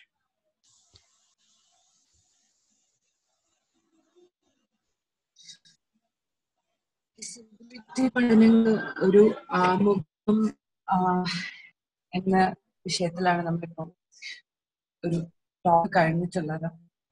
ഇടയ്ക്ക് പറയാനുള്ളത് ഇന്ത്യയ്ക്ക് ഫാസിൽ മരിച്ചിട്ട് ഒരു വർഷം തികയാണ്. അപ്പോ നമ്മൾ ഇന്ത്യയിലെയും കേരളത്തിലെയും ഒക്കെ ഒരു കോംപ്ലക്സ് അവസ്ഥകളിലുള്ള ഡിസബിലിറ്റി പ്രശ്നങ്ങൾക്കും ഡിസബിലിറ്റി റൈറ്റ്സിന്റെ പ്രവർത്തനങ്ങൾക്കൊക്കെയുള്ള ടോക്കാണ് നടന്നിട്ടുള്ളത്. ഇനി മുപ്പത് മിനിറ്റ് നേരം ഓപ്പൺ ഡിസ്കഷൻ ആണ്. ചോദിച്ചു തുടങ്ങാവുന്നതാണ്. റേസ് ഹാൻഡ് ഓപ്ഷൻ ഉണ്ട്. ഹലോ ശബരിബായ്. അപ്പോ വളരെ വളരെ ഹൃദ്യമായിരുന്ന ഒരു ടോക്കായിരുന്നു വളരെ നല്ല രീതിയിലുള്ള അവതരണമായിരുന്നു. അപ്പോൾ ഇതിൽ ഒരു വിഷയം. അതായത് വിസിബിൾ ആയിട്ടുള്ള ഡിസബിലിറ്റി അതുപോലെ വിസിബിൾ അല്ലാത്ത ഡിസബിലിറ്റി എന്ന രീതിയിൽ ഉള്ള ഒരു ഒരു ഒരു വിശദീകരണം ഇവിടെ ആവശ്യമാണെന്ന് തോന്നുന്നു. അതിനെ കുറിച്ചൊന്ന് ഇപ്പൊ അത് ഞാൻ ചർച്ചയുടെ സമയത്ത് പറയാന്ന് പറഞ്ഞിട്ടുണ്ട്. കാരണം കുറച്ച് വിശദമായിട്ട് പറയേണ്ട കാര്യമായതുകൊണ്ട് ചർച്ചയുടെ സമയത്ത് പറയാന്ന് വെച്ചിട്ടാണ് ഞാനത് എന്താണ് ഡിസബിലിറ്റി എന്നുള്ളതിന്റെ ഭാഗമായിട്ട് ഇത് പറയാതിരുന്നത്. കാരണം ഇപ്പോ ആളുകളുടെ ഡിസബിലിറ്റിയെ കുറിച്ചുള്ള ഐഡിയ തന്നെ ശാരീരികമായിട്ടുള്ള പ്രശ്നം ആണെന്നുള്ള വ്യവസ്ഥയിലാണ്. അപ്പൊ ആ ഒരു ആ ഒരു ബൈനറിയെ കൂടിയിട്ടാണ് ഡിസബിലിറ്റി എന്ന് പറയുന്ന കൺസെപ്റ്റ് മൂന്നാം ഘട്ടത്തിൽ ഈ പറയുന്ന സാംസ്കാരിക മാതൃക കൾച്ചറൽ മോഡൽ എന്ന് പറയുന്ന ഈ സമയത്ത് ഇത് മറിച്ചിട്ടത്. ശരീരം മനസ്സ് എന്ന് പറയുന്ന അല്ലെങ്കിൽ പെർഫെക്ഷൻ ഇൻപെർഫെക്ഷൻ എന്ന് പറയുന്ന ബൈനറികളിലൊന്നും നിലനിൽപ്പില്ല എന്നുള്ളതും മാനസികമായിട്ടുള്ള ശേഷി പരിമിതികളും കൂടി ഡിസബിലിറ്റിയുടെ ഏരിയയിൽ വരേണ്ടതാണെന്നുള്ള ഒരു പ്രധാനപ്പെട്ട സങ്കല്പം ഇത് മുന്നോട്ട് വെച്ചിട്ടുണ്ടായിരുന്നു. അപ്പൊ അതിന്റെ ഭാഗമായിട്ട് ഇൻവിസിബിൾ ഡിസബിലിറ്റി ദൃശ്യപ്പെടാത്ത ഡിസബിലിറ്റി കണ്ണുകൊണ്ട് കാണാൻ പറ്റാത്ത വ്യവഹരിക്കുമ്പോൾ നമുക്ക് മനസ്സിലാക്കാൻ പറ്റാത്ത ഡിസബിലിറ്റികളും ഉണ്ടെന്നും അവരും ഡിസേബിൾഡ് പോപ്പുലേഷന്റെ ഭാഗമാണെന്നും ഉള്ള ഒരു വിശാലമായിട്ടുള്ള ചർച്ച സംവാദ സ്പേസ് ഈ ഒരു മൂന്നാം ഘട്ടത്തിലൂടെ ഉരുത്തിരിഞ്ഞു വന്നിട്ടുണ്ട്. അപ്പോൾ ഇൻവിസിബിൾ ഡിസബിലിറ്റി എന്ന് പറയുന്ന സമയത്ത് ഓട്ടിസത്തിന്റെ തന്നെ ഇൻവിസിബിൾ വകഭേദങ്ങൾ ഒരുപാട് ഉണ്ടെന്നുള്ളത് ഓട്ടിസം മുതൽ ഇങ്ങോട്ട് മാനസികമായിട്ടുള്ള ശേഷി പരിമിതികളും എല്ലാം തന്നെ ഇൻവിസിബിൾ ഡിസബിലിറ്റിന്റെ പരിധിയിൽ പെടുന്നു ഇപ്പൊ ഈ അടുത്ത കാലത്തായിട്ട് ഹാർട്ട് ഡിസീസസ് മുതലുള്ള അങ്ങോട്ടുള്ള കണ്ടീഷനുകളെയും ഇൻവിസിബിൾ ഡിസബിലിറ്റീന്റെ പരിധിയിൽ പെടുത്തണമെന്നും ഒരു സംവാദം ഇങ്ങനെ വികസിച്ചുകൊണ്ടിരിക്കുകയാണ്. എനിക്ക് തോന്നുന്നു അത് റേസ്ക ചോദിച്ച മുന്നോട്ട് വെച്ച ഒരു സാധനത്തിന്റെ ചുരുക്കമാണ് ഞാൻ പറഞ്ഞതെന്ന് തോന്നുന്നു.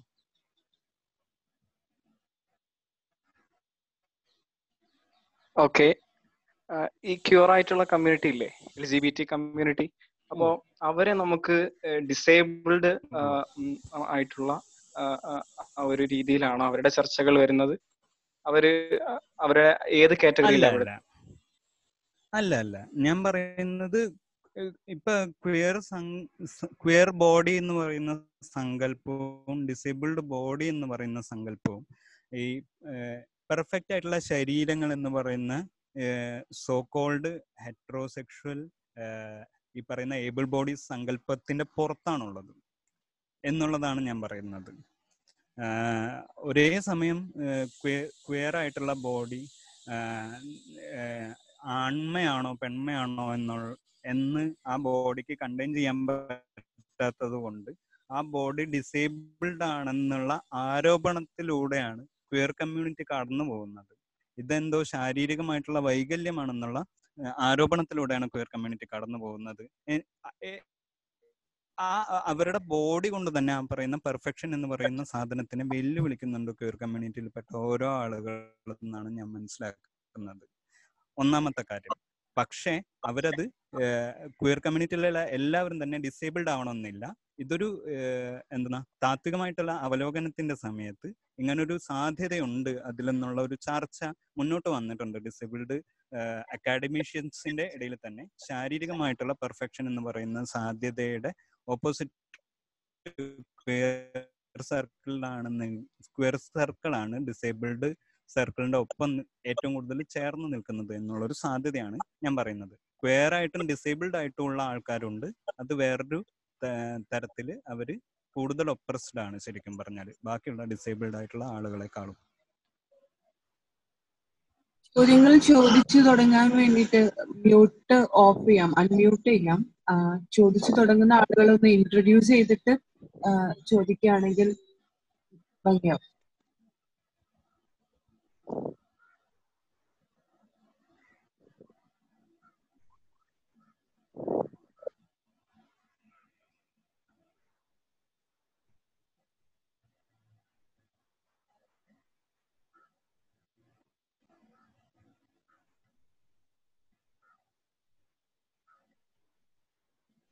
Hello.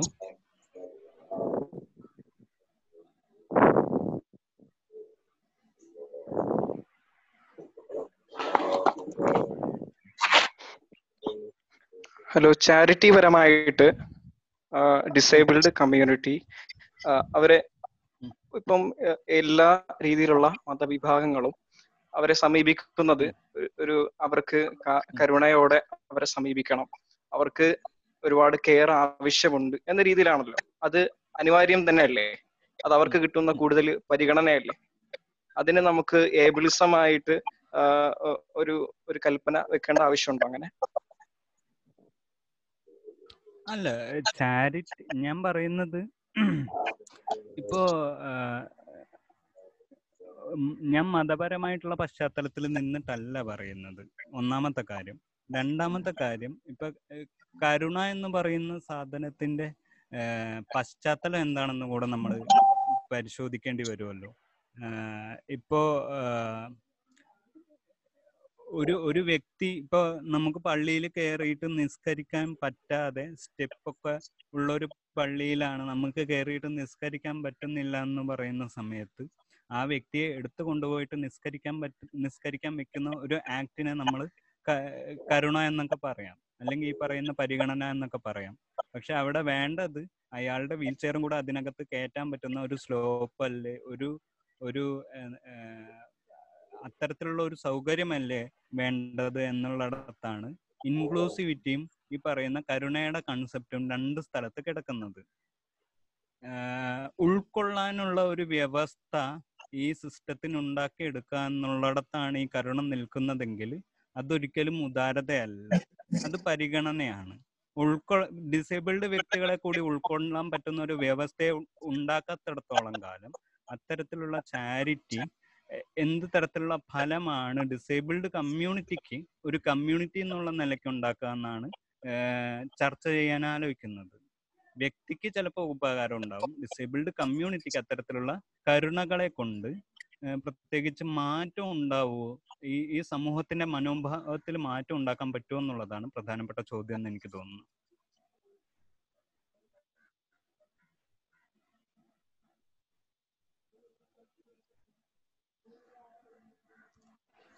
തീർച്ചയായിട്ടും തീർച്ചയായിട്ടും തീർച്ചയായിട്ടും സംസാരിക്കാം. അത് ആ പറയൂ. അല്ല ചാറ്റ് ബോക്സിൽ ഒരു ക്വസ്റ്റ്യൻ ഉണ്ടായിരുന്നു ശബരി അഫ്നാൻ അഫ്നാൻ ഒരു ചോദ്യം ചോദിച്ചിട്ടുണ്ട്. ഈ പറയുന്ന ഡിസേബിൾഡ് എന്ന്. അഫ്നാൻ അഫ്നാൻ അഫ്നാൻ ഹുസൈൻ ചോദിച്ചിട്ടുണ്ട്. ഡിസേബിൾഡ് എന്ന് പറയുന്ന വാക്കും ഡിഫറെന്റ്ലി ഏബിൾഡ് എന്ന് പറയുന്ന വാക്കും തമ്മിലുള്ള അത്തരത്തിലുള്ള വാക്കുകളുടെ ഉപയോഗത്തെ കുറിച്ച് സംസാരിക്കണമെന്ന്. അപ്പോ ഡിസബിലിറ്റി എന്ന് പറയുന്ന വാക്കിന്റെ പശ്ചാത്തലം ഏതാണ്ട് എല്ലാവർക്കും പിടികിട്ടിയെന്ന് തോന്നും ബാക്കിയുള്ള വാക്കുകളെ കുറിച്ചിട്ട് ചുരുക്കി പറയാം. അപ്പോൾ ഏറ്റവും കൂടുതൽ നമ്മൾ ചർച്ച ചെയ്യപ്പെടുന്ന ഒരു വാക്കാണ് ഡിഫറന്റ്ലി ഏബിൾഡ് എന്ന് പറയുന്ന വാക്ക്. അപ്പോ ആ ആ വാക്കിന് പ്രധാനമായിട്ട് ഞാൻ കാണുന്ന പ്രശ്നങ്ങൾ പറയാം. ഒന്ന് അത് ഏബിൾഡ് എന്ന് പറയുന്ന പൊസിഷനിൽ നിന്നിട്ടാണ് കാണുന്നത്. അതായത് ഈ പറയുന്ന സോക്കോൾഡ് പെർഫെക്റ്റ് ശാരീരിക മാനസിക അവസ്ഥയുള്ള ആളുകളുടെ പൊസിഷനിൽ നിന്നാണ് കാണുന്നത്. അതുകൊണ്ടാണ് അവിടെ ഡിഫറെന്റ്ലി ഏബിൾഡ് എന്ന് പറഞ്ഞിട്ട് ഒരു ഒരു ഡിഫറെന്റ്ലി ആണ് പക്ഷെ ഏബിൾഡ് ആണെന്നാണ് പറയുന്നത്. മനസ്സിലായോ? അപ്പൊ പ്രധാനമായിട്ടും അതൊരു ഏബിൾഡ് പൊസിഷനിൽ നിന്നാണ് കാണുന്നത്. ഏബിൾഡ് ആയിട്ടുള്ള ആളുകളാണ് നാച്ചുറൽ ആയിട്ടുള്ളത് പ്രകൃതിയായുള്ളത് എന്നാണ് പറയുന്നത്. അതാണ് പ്രകൃതിക്ക് പറ്റുന്നതായിട്ടുള്ളത്. ബാക്കിയൊക്കെ എന്തോ പ്രകൃതിക്ക് പറ്റിയ മിസ്റ്റേക്ക് ആണ് എന്നുള്ള രീതിയിലാണ് ഡിസേബിൾഡ് ശരീരങ്ങളെ കാണുന്നത്. അപ്പോൾ അപ്പൊ അതൊരു പ്രധാനപ്പെട്ട പ്രശ്നമായിട്ട് എനിക്ക് തോന്നുന്നുണ്ട്. അതുകൊണ്ടാണ് അവിടെ ഡിഫറെന്റ്ലി ഏബിൾഡ് എന്ന് പറയുന്നത്. ആ ഡിഫറെന്റ് എന്നുള്ള വാക്കിന്റെ അർത്ഥം എന്താണ്? അതിന്റെ അർത്ഥ പരിസരം എന്താണെന്ന് ആലോചിച്ച് നോക്കിയെന്ന് വെച്ചാൽ നമുക്ക് ഇത് ഭയങ്കര പ്രശ്നപ്പെട്ട വാക്കാണെന്ന് തോന്നാം. അല്ല മനസ്സിലാക്കാൻ പറ്റും. പിന്നെന്താണ് ഒരു പ്രധാനപ്പെട്ട പ്രശ്നം എന്ന് വെച്ചാൽ ഈ ഈ എന്താണ് ഈ ഡിഫറെന്റ് എബിലിറ്റി എന്നുള്ള ഒരു സാധനം ഉണ്ടല്ലോ എന്താണ് ഈ ഡിഫറെന്റ് എബിലിറ്റി എന്നുള്ള ഒരു സാധനം ഉണ്ടല്ലോ ഇപ്പോ എനിക്ക് കാൽ ഉപയോഗിച്ച് കയറാൻ പറ്റുന്നില്ല. ഞാൻ ഞാൻ എന്റെ ക്രച്ചസ് ഉപയോഗിച്ചിട്ടാണ് കയറുന്നത് എന്ന് വെച്ചു. ക്രച്ചസ് ഉപയോഗിക്കുന്ന ഒരാളുടെ ശേഷിക്ക് അല്ലെങ്കിൽ ആംപ്യൂട്ടി ആയിട്ടുള്ള ഉം അയാളുടെ ബ്ലേഡ് ബ്ലേഡൊക്കെ വെച്ചിട്ടാണ് അയാൾ ഓടുന്നത് അത്ലറ്റിക്സിലൊക്കെ പങ്കെടുക്കുന്നതെന്ന് വെച്ചോ. ബാക്കിയുള്ള ആളുകൾക്ക് ബ്ലേഡ് ഉപയോഗിച്ചിട്ട് പങ്കെടുക്കാൻ പറ്റൂല. അതിന്റെ അർത്ഥം അയാൾക്ക് എന്തെന്നാ ഡിഫറെന്റ് ആയിട്ടുള്ള ഒരു എബിലിറ്റി ഉണ്ടെന്നല്ല. അയാൾ അയാളെ മത്സരത്തിൽ പങ്കെടുക്കാൻ ഉതകുന്ന വണ്ണം ആ, മത്സരം ഡിസൈൻ ചെയ്യപ്പെട്ടിട്ടില്ല എന്നുള്ളതാണ്. ഒരാൾ ഇപ്പോ കാ- രണ്ട് കാലുകളും കൊണ്ട് ചിത്രം വരയ്ക്കുകയാണെന്ന് വെച്ചാൽ അതൊരു പ്രധാനപ്പെട്ട ഡിഫറെന്റ് ആയിട്ടുള്ള എബിലിറ്റി ആണെന്ന് പറയുന്ന സമയത്ത് കാലുകൊണ്ട് ഒരാൾക്ക് ചിത്രം വരയ്ക്കാനുള്ള സാധ്യത നോർമൽ ആണെന്ന് അംഗീകരിക്കാത്ത സ്ഥലത്താണ്. അതൊരു ഡിഫറെന്റ് എബിലിറ്റി ആയിട്ടാണ്. ഇതൊരു ഇതൊരു നോർമൽ ആയിട്ട് എപ്പോഴാണ് ഡിസേബിൾഡ് ശരീരങ്ങളും വ്യക്തികളും ഒക്കെ നോർമൽ വ്യക്തികളായിട്ട് അംഗീകരിക്കപ്പെടുക എന്നുള്ള വലിയൊരു ചോദ്യം ആ പറയുന്ന ഡിഫറെന്റ് എന്ന് പറയുന്ന വാക്ക് തന്നെ മുന്നോട്ട് വെക്കുന്നുണ്ട്. നമ്മൾ ആരും അത്രയും അപരവൽക്കരണം എടുക്കേണ്ട ആവശ്യമില്ല എന്നുള്ള സ്ഥലത്താണ് അവിടെ നിൽക്കുന്നത്.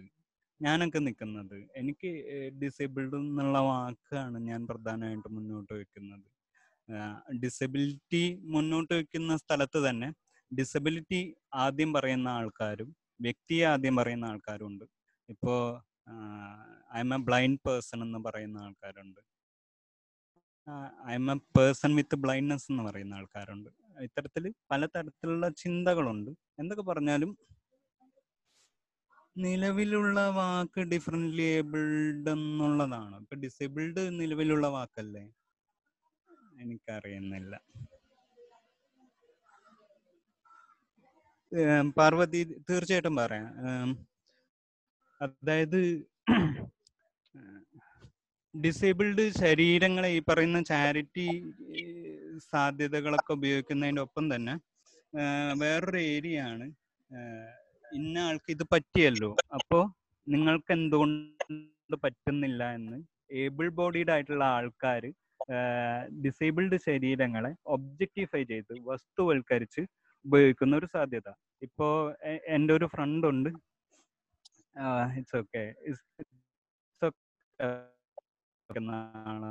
പ്രണവിന് രണ്ട് കൈകളുമില്ല. അപ്പൊ പ്രണവ് കാലുകൊണ്ട് ചിത്രം വരയ്ക്കുന്ന സമയത്ത് അല്ലെങ്കിൽ പ്രണവ് കാലുകൊണ്ട് സൈക്കിൾ ഓടിക്കുന്ന സമയത്ത് പ്രണവിന് ഇത് പറ്റുന്നുണ്ടല്ലോ. അപ്പൊ നമുക്ക് എല്ലാവർക്കും പറ്റൂല എന്നുള്ള രീതിയിലുള്ള വർത്തമാനങ്ങളൊക്കെ വരുന്ന സമയത്ത് പ്രണവ് എന്ന് പറയുന്ന വ്യക്തി പ്രണവ് എന്ന് പറയുന്ന ഡിസേബിൾഡ് വ്യക്തി അയാളുടെ ഐഡന്റിറ്റി അവിടെ വസ്തുവൽക്കരിക്കപ്പെടുകയാണ്. ബാക്കിയുള്ളവരുടെ ഇൻസ്പിറേഷന് വേണ്ടിയിട്ട് ബാക്കിയുള്ളവരെ ജീവിതത്തിൽ എന്തോ ഭയങ്കര മോട്ടിവേഷൻ ഒക്കെ കൊടുക്കാൻ വേണ്ടിയിട്ട് പ്രണവ് എന്ന് പറയുന്ന വ്യക്തിയുടെ ഐഡന്റിറ്റി അല്ലെങ്കിൽ ഇപ്പൊ ഈ ക്ലാസ് എടുത്തുകൊണ്ടിരിക്കുന്ന എന്റെ ഐഡന്റിറ്റി ആഹ് എന്തെന്ന് പറയാം ഞാനൊരു ഇൻസ്പിറേഷൻ തരുന്ന വ്യക്തിയായിട്ട് ബാക്കിൽ വയലിനൊക്കെ വായിച്ചിട്ടുള്ള ടിക്ടോക്ക് വീഡിയോ ഒക്കെ വരാനൊക്കെ സാധ്യതയുണ്ട്. ഇത്തരത്തിലുള്ള ഭയങ്കരമായിട്ടുള്ള അപരവൽക്കരണം വസ്തുവൽക്കരണം ഡിസേബിൾഡ് ശരീരങ്ങൾക്കും വ്യക്തികൾക്കും നേരെ നടക്കുന്നുണ്ട് എന്നുള്ളതാണ്. അപ്പോൾ സ്റ്റെല്ലായിങ് എന്ന് പറയുന്ന ഡിസേബിൾഡ് ആയിട്ടുള്ള വീൽ ചെയർ യൂസർ ആയിട്ടുള്ള വ്യക്തിയാണ് ഇതിനെ ഇൻസ്പിറേഷൻ പോണെന്ന് വിളിച്ചത്. സ്റ്റെല്ലായങ് കുറച്ച് വർഷങ്ങൾക്ക് മുന്നേ മരിച്ചുപോയി. എന്നെ ഏറ്റവും അധികം സ്വാധീനിച്ച വ്യക്തിയൊക്കെയാണ് സ്റ്റെല്ലായങ് എനിക്ക് തോന്നുന്നു ഞാൻ ആ ചോദ്യത്തിന്റെ ഉത്തരം പറഞ്ഞു എന്ന് തോന്നുന്നു. അപ്പൊ ഇത് ഒരു ഒരു പോണിൽ എങ്ങനെ ഫോണിൽ പങ്കെടുക്കുന്ന ആൾക്കാരുടെ ശരീരം വസ്തുവൽക്കരിക്കപ്പെടുന്നു. അതുപോലെ തന്നെ അത് കാണുന്നവരുടെ പ്ലഷറിന് വേണ്ടിയിട്ട്. അതുപോലെ തന്നെ കാണുന്നവരുടെ ആനന്ദത്തിന് വേണ്ടിയിട്ട് ഡിസേബിൾഡ് ശരീരങ്ങളെ വസ്തുവൽക്കരിക്കുന്ന ഒരു പരിപാടിയാണ് ഈ പറയുന്ന ഇൻസ്പിരേഷൻ വീഡിയോകൾ എന്നാണ് സ്റ്റെല്ലായങ്ങും പറഞ്ഞു വന്നത്. മലയാള സാഹിത്യത്തിൽ ആ പറയൂ പറയൂ. ഡിഫറെന്റ്ലി ഏബിൾഡ് എന്ന് പറയുന്നതിനേക്കാൾ പലപ്പോഴും പലരും യു ഐയിലൊക്കെ പീപ്പിൾ ഓഫ് ഡിറ്റർമിനേഷൻ ഉപയോഗിച്ച് വന്നിട്ടുണ്ട്. ഇല്ല ഞാൻ പറയട്ടെ. ഇപ്പൊ ഇത്തരത്തിലുള്ള വാക്കുകളുടെ ഒരു പ്രധാനപ്പെട്ട പ്രശ്നം ഞാൻ പറയട്ടെ. ഈ ഈ ഡിസബിലിറ്റിയുടെ മാത്രമല്ല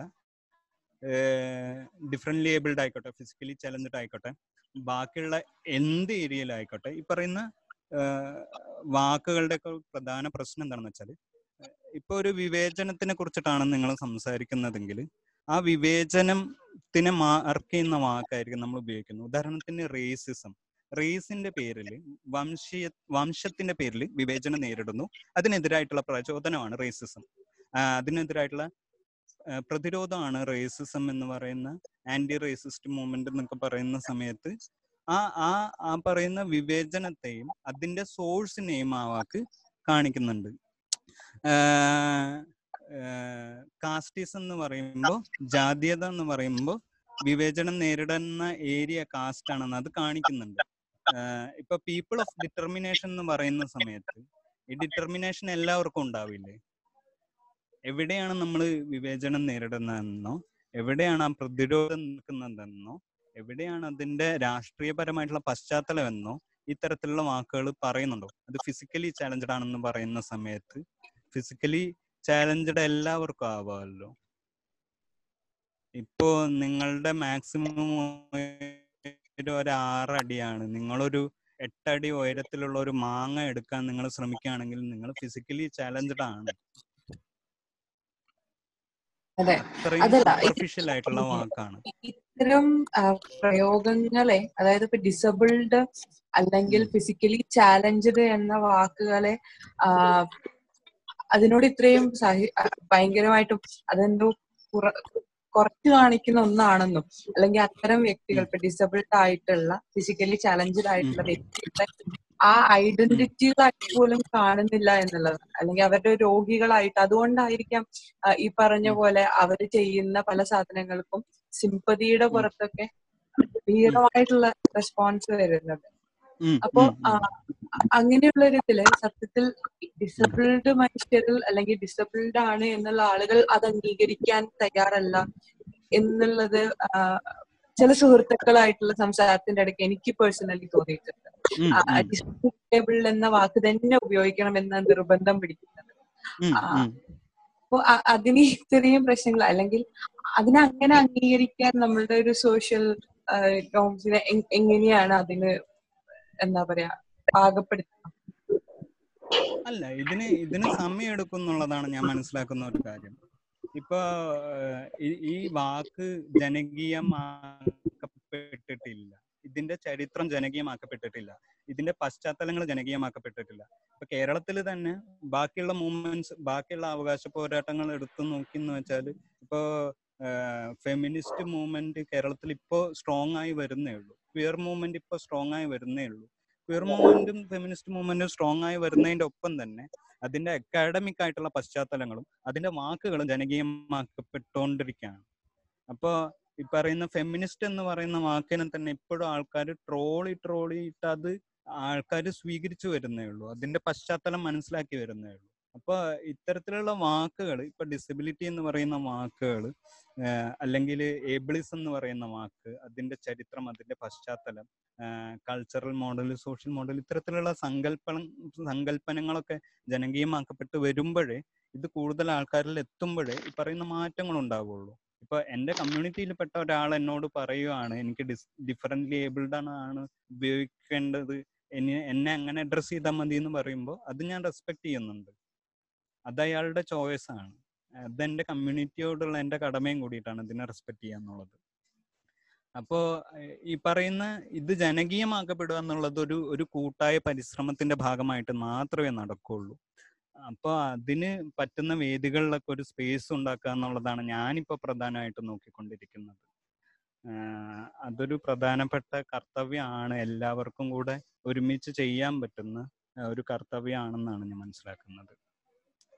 ഇപ്പോ അൻഷദ് ചോദിച്ച ചോദ്യം എന്താണെന്ന് വെച്ചാൽ മലയാള സാഹിത്യത്തിൽ ഡിസേബിൾഡ് വ്യക്തികളുടെ അപരവൽക്കരണം എന്നതിൽ എന്താണ് അഭിപ്രായം? സുഭാഷ് ചന്ദ്രനൊക്കെ അതിന് ഉദാഹരണമാണ്.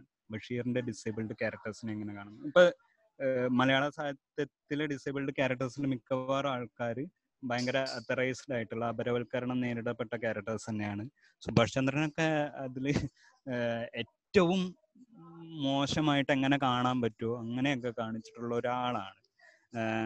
ബഷീറിന്റെ ഡിസബിൾഡ് ക്യാരക്ടേഴ്സിന്റെ ഒരു പ്രത്യേകത എന്താണെന്ന് വെച്ചാൽ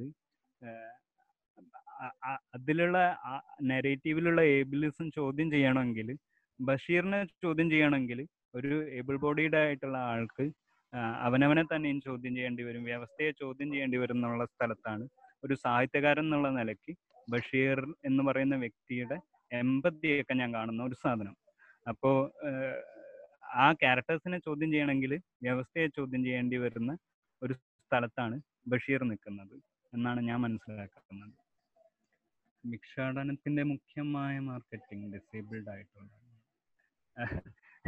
ഡിസേബിൾഡ് ആയിട്ടുള്ള വ്യക്തികളുടെ ശാരീരിക മാനസികാവസ്ഥയൊക്കെ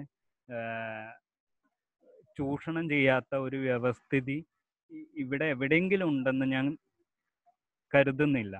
അതിപ്പോ മറ്റേ അമൃത സ്കൂളുകളുടെ പരിസ്ഥിതി ഡിസേബിൾ വ്യക്തികൾ വരുന്നത് മുതൽ ഡിഷ് ടി വിയുടെ പരിസ്ഥിതി ഡിസേബിൾഡ് വ്യക്തി കാഴ്ചയില്ലാത്ത പിള്ളേര് മറ്റാ റിയാലിറ്റി ഷോ കാണുന്നത് വരേക്കും. ഡിസേബിൾഡ് വ്യക്തികളുടെ ശാരീരികമുള്ളത് അത് ഭിക്ഷാടന മാർക്കറ്റ് എന്നുള്ളത് മാത്രമല്ല എന്നുള്ളതാണ് എനിക്ക് പറയാനുള്ളത്. ഡിസബിലിറ്റി എന്ന വിഷയത്തിൽ റിസർച്ച് ചെയ്യാൻ ആഗ്രഹിക്കുന്ന ഒരു വ്യക്തിക്ക് നേരിടേണ്ടി വരുന്ന തടസ്സങ്ങൾ എന്തൊക്കെയാണ്? അപ്പോൾ ഇതിപ്പോ ഇന്ത്യൻ പശ്ചാത്തലത്തിൽ നോക്കുവാണെങ്കിൽ ഒന്ന് ഇവിടത്തെ ഡിസബിലിറ്റി സ്റ്റഡീസിന്റെ സിലബസ് ഭയങ്കര ഏബിളിസ്റ്റ് സിലബസ് ആണ്. പലയിടങ്ങളിലും മെജോറിറ്റി ഇടങ്ങളിൽ എന്ന് എനിക്ക് തോന്നിയിട്ടുണ്ട്. അതായത് ഒരു ഏബിൾ ബോഡിയുടെ വ്യക്തിക്ക് വേണ്ടിയിട്ട് ഡിസൈൻ ചെയ്യപ്പെട്ട ഒരു ഒരു സ്ട്രക്ചർ ആണ് ഇവിടുത്തെ സിലബസുകൾക്കുള്ളത് എന്ന് എനിക്ക് തോന്നിയിട്ടുണ്ട്. രണ്ടാമത്തേത് ഈ പറയുന്ന ഡിസേബിൾഡ് വ്യക്തിയെ ഒരു അതറായിട്ട് കാണുന്ന ഒരു സിസ്റ്റം നിലനിൽക്കുന്ന ഒരു വ്യവസ്ഥയാണ് ഇന്ത്യയിൽ ഈ- ഈ ഒരു സാധനം വരുന്നത്. അപ്പോൾ അതിനകത്ത് പോയിട്ട് നമ്മൾ എത്ര തന്നെ പഠിക്കാൻ ശ്രമിച്ചാൽ തന്നെയും ഡിസബിലിറ്റീന്റെ വിഷയത്തിൽ റിസർച്ച് നടത്തുമ്പോൾ ഒന്ന് ഇന്ത്യൻ സൊസൈറ്റി മുന്നോട്ട് വെക്കുന്ന സ്റ്റിഗ്മയുണ്ട് ഇന്ന ആൾക്ക് ഇന്ന ഡിസബിലിറ്റി ഉണ്ടെന്ന് സമ്മതിച്ചു കൊടുക്കാൻ അല്ലെങ്കിൽ ഡിസബിലിറ്റി ഉള്ള ഒരു ആൾ വീട്ടിലുണ്ടെന്ന് സമ്മതിച്ചു കൊടുക്കാൻ ഡിസബിലിറ്റി ഉള്ള ഒരു കൊച്ചു വീട്ടിലുണ്ടെന്ന് സമ്മതിച്ചു കൊടുക്കാൻ അല്ലെങ്കിൽ കൊച്ചിന് ഡിസബിലിറ്റി ഉണ്ടെന്ന് സമ്മതിച്ചു കൊടുക്കാൻ മടിയുള്ള ആൾക്കാരാണ്. വീടുകളിൽ തന്നെ ഭയങ്കര സ്റ്റിഗ്മയും കൊണ്ടാണ് ഇവരെല്ലാവരും നടക്കുന്നത്. അപ്പൊ ഇവരുടെ ബോഡി ഓട്ടോണമി മുതൽ സ്വന്തം ശരീരത്തിന്റെ മുകളിലുള്ള അധികാരം മുതൽ മരുന്നുകൾ എന്തൊക്കെ കഴിക്കണം എന്നുള്ള അധികാരം മുതൽ എന്ത് ഡ്രസ്സ് ഇടണം ആര് ആര് കുളിപ്പിക്കണം ആര് വൃത്തിയാക്കണം ഇങ്ങനെയുള്ള സാധനങ്ങൾ വരെയും കൺട്രോൾ ചെയ്യുന്നത് അതിനുള്ള അധികാരം കുടുംബത്തിൽ ആരെങ്കിലും ഒക്കെ ആയിരിക്കും അല്ലെങ്കിൽ സുഹൃത്തുക്കൾ ആരെങ്കിലും ഒക്കെ ആയിരിക്കും. കൂടിപ്പോയാൽ കെയർ ടേക്കേഴ്സ് ആരെങ്കിലും ഒക്കെ ആയിരിക്കും ഏറ്റെടുത്തിട്ടുണ്ടാവുക. അപ്പൊ അത്തരത്തിലെ ഉള്ള ആൾക്കാരെ പോയി കണ്ട് അവരുടെ അവസ്ഥകൾ മനസ്സിലാക്കി. ഈ ഈ വ്യവസ്ഥ അതിനോട് എങ്ങനെ പെരുമാറുന്നു എന്ന് മനസ്സിലാക്കാനുള്ള ഔട്ട്ലെറ്റുകൾ ഇന്ത്യയിൽ വളരെ കുറവായിട്ടേ ഉള്ളൂ എന്നുള്ളത് ഒരു പ്രധാനപ്പെട്ട തടസ്സമാണ്. രണ്ടാമത്തെ പ്രധാനപ്പെട്ട തടസ്സം ഇത് റെക്കോർഡിക്കലായിട്ട് കീപ്പ് ചെയ്യുന്ന ഒരു ഒഫീഷ്യൽ ബോഡിയോ ഒരു സിസ്റ്റമോ ഇന്ത്യയിൽ വർക്കാവുന്നില്ല എന്നുള്ളതാണ് രണ്ടാമത്തെ പ്രധാനപ്പെട്ട തടസ്സം. മൂന്നാമത്തെ പ്രധാനപ്പെട്ട തടസ്സം ഇത് ഒഫീഷ്യലായിട്ട് കീപ്പ് ചെയ്യേണ്ട ഡോക്യുമെന്റ്സ് ആണെന്ന് ഏതെങ്കിലും ഒരു എൻ ജി ഒനെയോ സർക്കാരിനെയോ ബോധ്യപ്പെടുത്തി അത് റെക്കോർഡിക്കലായിട്ട് കീപ്പ് ചെയ്ത് അതൊരു റിസർച്ച് പർപ്പസിനായിട്ട് ഉപയോഗിച്ച് പുറത്തു വരുന്ന അക്കാഡമിക് പ്രോഡക്റ്റിനെ അംഗീകരിക്കാൻ ഈ സിസ്റ്റം ഒരിക്കലും തയ്യാറാവില്ല എന്നുള്ളതാണ് മൂന്നാമത്തെ പ്രധാനപ്പെട്ട തടസ്സമായിട്ട് തോന്നുന്നത്. ഇതൊക്കെയാണ് മെയിൻ ആയിട്ടും പ്രധാനപ്പെട്ട തടസ്സങ്ങൾ ഹർഷ. കൂടുതൽ ചോദ്യങ്ങളില്ല എങ്കിൽ നമുക്ക് ഈ ഡിസ്കഷൻ ഇവിടെ കൺക്ലൂഡ് ചെയ്യുകയും തുടർന്നുള്ള ചർച്ചകളും അതിന്റെ തുടർ ചർച്ചകളും നമുക്ക് സാമൂഹ്യ പാഠശാല ഗ്രൂപ്പിൽ തുടരുകയും ചെയ്യാവുന്നതാണ്. നമുക്ക് പ്രധാനപ്പെട്ട ഏജൻസികളായിട്ട് ഓർഗനൈസേഷൻസ് ആയിട്ട് ഡിസേബിൾഡ് കമ്മ്യൂണിറ്റിക്ക് കാണാൻ ഇവിടെ മുന്നിൽ നിന്ന് ഫ്രണ്ടായി പ്രവർത്തിക്കുന്ന എന്തൊക്കെയാണുള്ളത്? ഓർഗനൈസേഷൻസ് ഇന്ത്യയിൽ ഇന്ത്യയിലും ഇന്റർനാഷണലും ഇന്റർനാഷണലി ഒരുപാട് ഓർഗനൈസേഷൻസ് ഉണ്ട്. ഇന്ത്യയിൽ എനിക്ക് എന്റെ അറിവുകൾ ഭയങ്കര പരിമിതങ്ങളാണ്. കാരണം ഇതിന്റെ പ്രവർത്തന പശ്ചാത്തലം എന്ന് പറയുന്നത് വളരെ വൈഡായി പോകുന്നത് കൊണ്ട് ഇപ്പോ ബ്ലൈൻഡ് ആയിട്ട് ഉള്ള ഡിസബിൾഡ് വ്യക്തികൾക്കുള്ള സംഘടനയുടെ ഒരു പശ്ചാത്തലം അല്ല. ഓട്ടിസം ബാധിച്ചിട്ട ആൾക്കാർക്കുള്ള സംഘടനയുടെ ഒരു പശ്ചാത്തലം. അതുപോലെ തന്നെ ആംപ്യൂട്ടീസ് ആയിട്ടുള്ള ആൾക്കാരുടെ സംഘടനകളുടെ പശ്ചാത്തലം അതുപോലെ തന്നെ ഡെഫ് കമ്മ്യൂണിറ്റിയുടെ ഒരു പശ്ചാത്തലം. ഇതിന്റെയൊക്കെ പശ്ചാത്തലത്തിന്റെ വ്യത്യാസം മാറ്റി നിർത്തിയിട്ട് ഡിസേബിൾഡ് ആയിട്ടുള്ള ആൾക്കാരുടെ ഒരു കമ്മ്യൂണൽ ഗ്യാതറിംഗ് എന്നൊക്കെ പറയുന്ന സമയത്ത് അത് ഭയങ്കര റെയർ ആയിട്ട് നടക്കുകയും അത് അക്കാഡമിക് ആയിട്ട് റെക്കോർഡ് ചെയ്യപ്പെടാനായിട്ട് വളരെ റെയർ ആയിട്ടുള്ള മുൻകൈ എടുക്കലുകളെ നടക്കുന്നുള്ളൂ എന്നുള്ളതാണ് എനിക്ക് പരിമിതമായിട്ടുള്ള എന്റെ അന്വേഷണങ്ങൾ എനിക്ക് ലഭിച്ച ഒരു കാര്യം. അതുകൊണ്ട് തന്നെ ഞാൻ സംഘടനകളെ പേരെടുത്ത് പറയാൻ ആഗ്രഹിക്കുന്നില്ല. അതിൽ കൂടുതൽ അന്വേഷണം വേണമെന്നാണ് എനിക്ക് പറയാനുള്ളത്. ഓക്കെ ക്രെഡിബിൾ ആയിട്ടുള്ള നല്ല റീഡിങ്സിന് പറ്റിയ സജഷൻസ് തരുമോ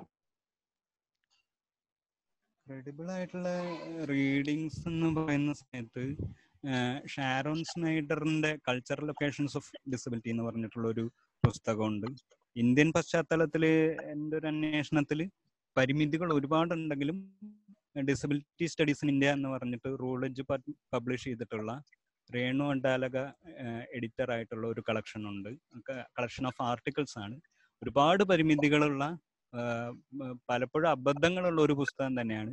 പക്ഷേ ക്രെഡിബിൾ ആയിട്ടുള്ള ഒരു സോഴ്സ് ആയിട്ട് പലപ്പോഴും ഉപയോഗിക്കുന്ന ഒരു സാധനമായിട്ട് എനിക്ക് തോന്നിയിട്ടുണ്ട്. അങ്ങനെ വളരെ പരിമിതമായിട്ടുള്ള മലയാളത്തിൽ പുസ്തകങ്ങൾ അങ്ങനെ അന്വേഷിച്ചിട്ട് ഞാൻ കിട്ടിയിട്ടില്ല. ഇന്ത്യൻ പശ്ചാത്തലത്തിൽ എനിക്ക് തോന്നുന്നു ഈ രണ്ട് പുസ്തകങ്ങൾ വെച്ചിട്ട് അനലൈസ് ചെയ്യാൻ എന്റെ എന്റെ ഓർമ്മയിൽ ഇപ്പൊ ആദ്യം വരുന്ന രണ്ട് പുസ്തകങ്ങൾ ഇതാണ്. വേറെയും ഉണ്ട് ഒരുപാടുണ്ട്. പക്ഷെ ഈ പറയും പോലെ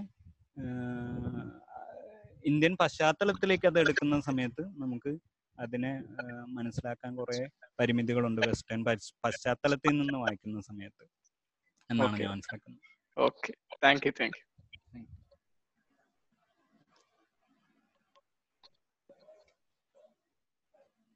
Thank you. Thank you കൂടുതൽ ചോദ്യങ്ങളുണ്ടോ?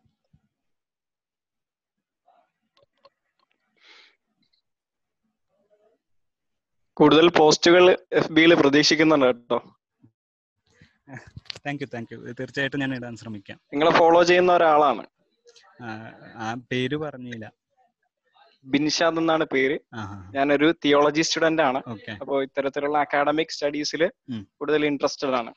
Thank you thank you thank you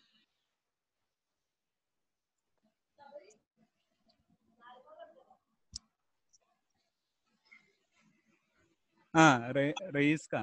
Sini സിനിമകളുടെ കാര്യം ഇപ്പൊ പൊതുവെ സിനിമകൾ ഈ പറയുന്ന പോപ്പുലർ നരേറ്റീവുകളുടെ ഭാഗമായിട്ടാണ് സിനിമകൾ ഡിസബിലിറ്റിനെ അഡ്രസ്സ് ചെയ്തിട്ടുള്ളത്. അപ്പോൾ രണ്ട് തരത്തിലുള്ള നരേറ്റീവുകളാണ് നമുക്ക് പ്രധാനമായിട്ട് കാണാൻ പറ്റുന്നത്. ഒന്നുകിൽ ഈ പറയുന്ന സിമ്പതി പോണുകളായിട്ട് ഭയങ്കര അനുകമ്പയും ഉദാരതയും ദയനീയതയൊക്കെ കണ്ടിട്ട് ഉണ്ടാക്കുന്ന തരത്തിലുള്ള ഡിസബിൾഡ് ശരീരങ്ങളുടെയും വ്യക്തികളുടെയും അത്തരത്തിലുള്ള ഒരു രീതിയിൽ അവതരിപ്പിക്കുന്ന സിനിമകളുടെ ഒരു ഭാഗം ഉണ്ട്.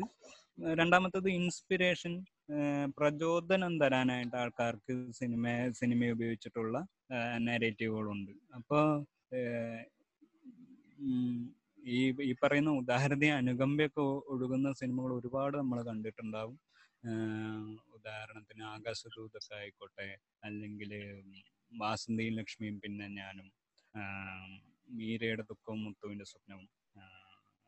അങ്ങനെ ഞാൻ മറ്റാ ഈ സിനിമ ഉണ്ടായിരുന്നല്ലോ ബ്യൂട്ടിഫുൾ ജയസൂര്യ അഭിനയിച്ച ബ്യൂട്ടിഫുൾ അപ്പൊ അങ്ങനെ ഒരുപാട് സിനിമകൾ ഈ പേരൻപ് പേരൻപൊക്കെ ഉദാരത ഇങ്ങനെ വഴിഞ്ഞൊഴുകുന്ന സിനിമ.